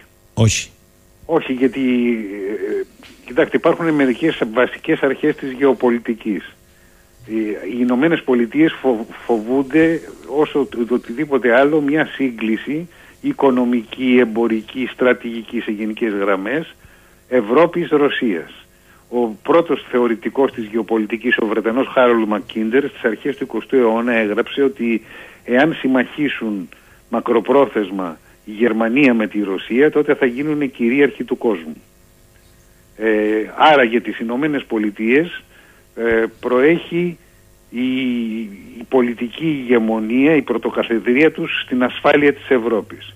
Μόνο μαζί με την Ευρώπη οι Ηνωμένες Πολιτείες μπορεί να αντιμετωπίσει την ισχύ της Κίνας. Γι' αυτό παίρνει το ρίσκο να αποξενώσει και τη Ρωσία και να της σπρώξει προς την Κίνα. Ε, πείτε μου κάτι, προτιμούν οι Αμερικανοί δηλαδή οι Ρώσοι να τα βρουν με την Κίνα, σχήμα λόγω τώρα να τα βρουν, αλλά λέω το θεωρούν πιο γεωπολιτικά πιο σοφό α, από, και με μικρότερο κόστος για αυτούς από την αποκοπή της Ευρώπης υπόλοιπης με τη Ρωσία; Αν, απο, αν, ήθελε, αν η Ευρώπη είχε χειραφετηθεί, είχε Ναι, δηλαδή ανεξάρτητη εξωτερική πολιτική και διακριτή από το ΝΑΤΟ αμυντική δομή, τότε όπως καταλαβαίνετε το ειδικό βάρος των ε, Ηνωμένων Πολιτειών τόσο απέναντι στην Κίνα όσο απέναντι και στη Ρωσία θα ήταν μειωμένο. Άρα παίρνουν ένα αλληλογισμένο ρίσκο να σπρώξουν τη Ρωσία προς μια ευρασιατική σύγκληση αλλά ταυτοχρόνως να, να αποτρέψουν μια πιο επικίνδυνη ευρασιατική σύγκληση που είναι η στρατηγική προσέγγιση Μόσχας-Βερολίνου. Mm. Κύριε Καπόπουλε, θα κλείσω με την Τουρκία. Θυμάμαι που είχατε πει, δεν είχατε την ίδια αισιοδοξία όπως άλλοι. Ε, είχατε πει ότι θέλει πολύ προσοχή και παρατήρηση η Τουρκία, παρότι κάποιοι είπαν πολύ γρήγορα ότι με το νέο ρόλο εξαιτίας του πολέμου, ε, μάλλον βλέπει διαφορετικά. Υπενθύμησε η Τουρκία ότι αλλιώς διαβάζει την κατάσταση. Τι λέει η Τουρκία με τον παράζ των υπερπτήσεων, Ναι, ναι, ναι. παραβιάσεων, παραβάσεων στο Αιγαίο και τους βομβαρδισμούς την ίδια στιγμή θέσεων του ΠΚΚ στο βόρειο Ιράκ, ότι εγώ έχω την εθνική μου ατζέντα και βρέξει χιονίσει, Ουκρανία ξε-Ουκρανία, εγώ εξ- εξακολουθώ να επιμένω. Αν με θέλετε όχι ουδέτερο αλλά σύμμαχό σας κατά της Ρωσίας, τότε επε- ελάτε να συζητήσουμε το αντίτιμο. Άρα κατά τη γνώμη σας είναι η στιγμή που η Ελλάδα πρέπει να ανεβάσει διπλωματικά τους τόνους και πολιτικά και ενδεχομένως απαντητικά στα διάφορα φόρα; Μου λένε πολλοί εδώ γιατί δεν πάει χέρι-χέρι με τη Λευκοσία στο αίτημα που κάνει η Φιλανδία και η Σουηδία για ένταξη στο ΝΑΤΟ; Στο ΝΑΤΟ δεν δεν λένε κάτι extreme και η Κύπρος για να δούμε εκεί αν πέφτουν οι μάσκες. Ή πιστεύετε ότι είναι η λάθος συζήτηση σε λάθος βάση; Γιατί βλέπω και από την άλλη τον κύριο Γκουτιέρες πριν πάει στη Μόσχα πήγε στην Άγκη να πενίμει τα εύσημα στον Ερντογάν για τον ρόλο. Θέλει προσοχή γιατί Ναι. να διακρίνουμε τι αποτελεί επικοινωνιακή ρητορική εσωτερικής κατανάλωσης του Ερντογάν και τι αποτελεί πραγματική δυνατότητα. Δεν θα απέκλεια οι χθεσινές προκλήσεις τόσο στο Βόρειο Ιράκ όσο και στο Αιγαίο να έχουν την, ε, με- και επικοινωνιακό χαρακτήρα να προετοιμάζουν δηλαδή την τουρκική κοινή γνώμη για μια αναδίπλωση στην κανονικότητα του ΝΑΤΟ. Α, Θέλει δηλαδή μια περίοδο, μικ- μικρή περίοδο ψυχραιμίας και αναμονής. Μμ. Ε, ερώτημα από το φίλο μας τον Τάκη. Καλημέρα, λέει στον εξαιρετικό όπως πάντα κύριο Καπόπουλο. Πιστεύει πραγματικά ότι οι μεγάλοι παίκτες ισχύως θα θέλαν μια Τουρκία που είναι αναμφίβολα μια μεγάλη περιφερειακή δύναμη, γενικό κουμανταδόρο στην Ανατολική Μεσόγειο, ιδίως σε σχέση με την Ελλάδα και την Κύπρο; Σε καμία περίπτωση. Σε καμία περίπτωση. Αλλά υπάρχουν, υπάρχουν αποκλήσεις συμφερόντων μεταξύ των Ηνωμένων Πολιτειών και της Τουρκίας. Σταθερές και διαχρονικές. Το όπως το κουρδικό ζήτημα, για παράδειγμα. Ε, η Τουρκία δε- δεν μπορεί να συνεχίσει αυτό το παιχνίδι. Όσο θα διευρύνεται η σύγκρουση και όσο θα παρατείνεται τις δύσεις με τη Ρωσία, τόσο η επίκληση του ότι εγώ είμαι μεσολαβητής και δεν μπορώ να πάρω μέρος στις κυρώσεις δεν θα στέκει. Άρα το, το- η προσοχή είναι στο τι αντίτιμο θα ζητήσει ενδεχομένως για αυτή την επανασυγκόλληση, να το πω. και, και το τι, τι είναι πραγματική δήλωση προθέσεων και τι είναι αντιπερισπασμός επικοινωνιακός. Ωραία. Να κλείσω με ένα ερώτημα του- για σήμερα του φίλου του Κώστα. Κύριε Καπόπουλε, λέει, έχω μία απορία, επειδή ξέρω ότι τα παρακολουθείτε και τα γράφετε χρόνια. Και αν μπορείτε, λέει, λύστε τι μου με δύο κουβέντες. Ε, παιδιά, του ζητάτε εδώ όμως ολόκληρη πολιτική. Ποια είναι στην πραγματικότητα η στάση του Ηνωμένου Βασιλείου τόσο σε σχέση με την Ευρώπη, όσο σε σχέση και με την Τουρκία; Το Ηνωμένο Βασίλειο που είναι εκτός Ευρώπης έχει κάθε λόγο να συνεργάζεται με μεγάλες δυνάμεις που είναι και αυτές εκτός Ευρώπης. Άρα ε- είναι αυτονόητο ότι μια από τις πρώτες χώρες που θα αναζητήσει εμβάθυνση των διμερών σχέσεων είναι η Τουρκία. Είναι και οι δύο χώρες μέλη του ΝΑΤΟ και δεν είναι μέλη της Ευρωπαϊκής Ένωσης. Μμ. Αυτό είναι ξεκάθαρο. Τώρα, το ότι ψάχνει να βρει ρόλο η Βρετανία μετά το, από το Brexit, αυτό είναι μια άλλη ιστορία. Φυσικά και ψάχνει να βρει ρόλο. Φυσικά και μ, το, το όνειρο μιας ε, Βρετανικής Αυτοκρατορίας που επιστρέφει και έχει δικιά της παγκόσμια ατζέντα δεν στηρίζεται από πουθενά. Αλλά για την Τουρκία ήταν έως προβλέψιμο και αυτονόητο ότι θα συμβεί αυτό. Και απαντήστε και στο φίλο του Μανώλη, κύριε Καπόπουλε, καλά τα λέτε. Κανείς δεν θα ήθελε γενικό κουμανταδρό την Τουρκία, αλλά η Τουρκία, που όπως είπατε έχει τη δική της εθνική ατζέντα, δεν κάνει πια παραβάσεις και παραβιάσεις, αλλά κάνει υπερπτήσει πάνω από τα ελληνικά νησιά. Την ίδια ώρα εμείς στέλνουμε αντιεροπορική άμυνα στην Ουκρανία. Μήπως πρέπει να το ξαναδούμε; Ε, υποθέτω ότι γνωρι, γνωρίζοντας και οι αρμόδιοι θα πρέπει να το ξαναβλέπουν. Τι να πω. Ε, θεωρείτε εσείς ότι οι υπερπτήσει είναι ένα βήμα περαιτέρω; Γιατί αν ήταν μία-δύο, ε, θα έλεγε κανείς εντάξει, ξέφυγαν μία-δύο. Εδώ μόλι, μόνο χθες είναι 45 πάνω από τα νησιά. Αν το συνδυάσει κανείς και με την ε, τουρκική αιμονή για την αποστρατιωτικοποίηση των νησιών του Αιγαίου, Ναι. το βρίσκω σκληρή προετοιμασία για ο- α, αν ήθελε προκύψει κάποια διαπραγμάτευση είτε για ένα προσωρινό μορατόριο είτε για αναζήτηση λύσης. Αυτή η προετοιμασία θα μπορούσε να περιλαμβάνει και ένα θερμότερο επεισόδιο; Ε, Δεν νομίζω θα το φτάσουν μέχρι εκεί αυτή τη στιγμή. Γιώργος Καπόπουλος, θέλω να τον ευχαριστήσω κυρίως για την ανάλυση που ακούσαμε στο πρώτο μέρος, γιατί το δεύτερο ήταν κυρίως απαντήσεις στους ακροατές, η οποία ήταν μια εξαιρετική ανάλυση με ιστορία βάθους. Καλή σας ημέρα κύριε Καλή σας Καπόπουλε. μέρα, κύριε. Να είστε καλά. Λοιπόν, φτάσαμε στο τέλος για σήμερα. Καλημέρα σε όλους.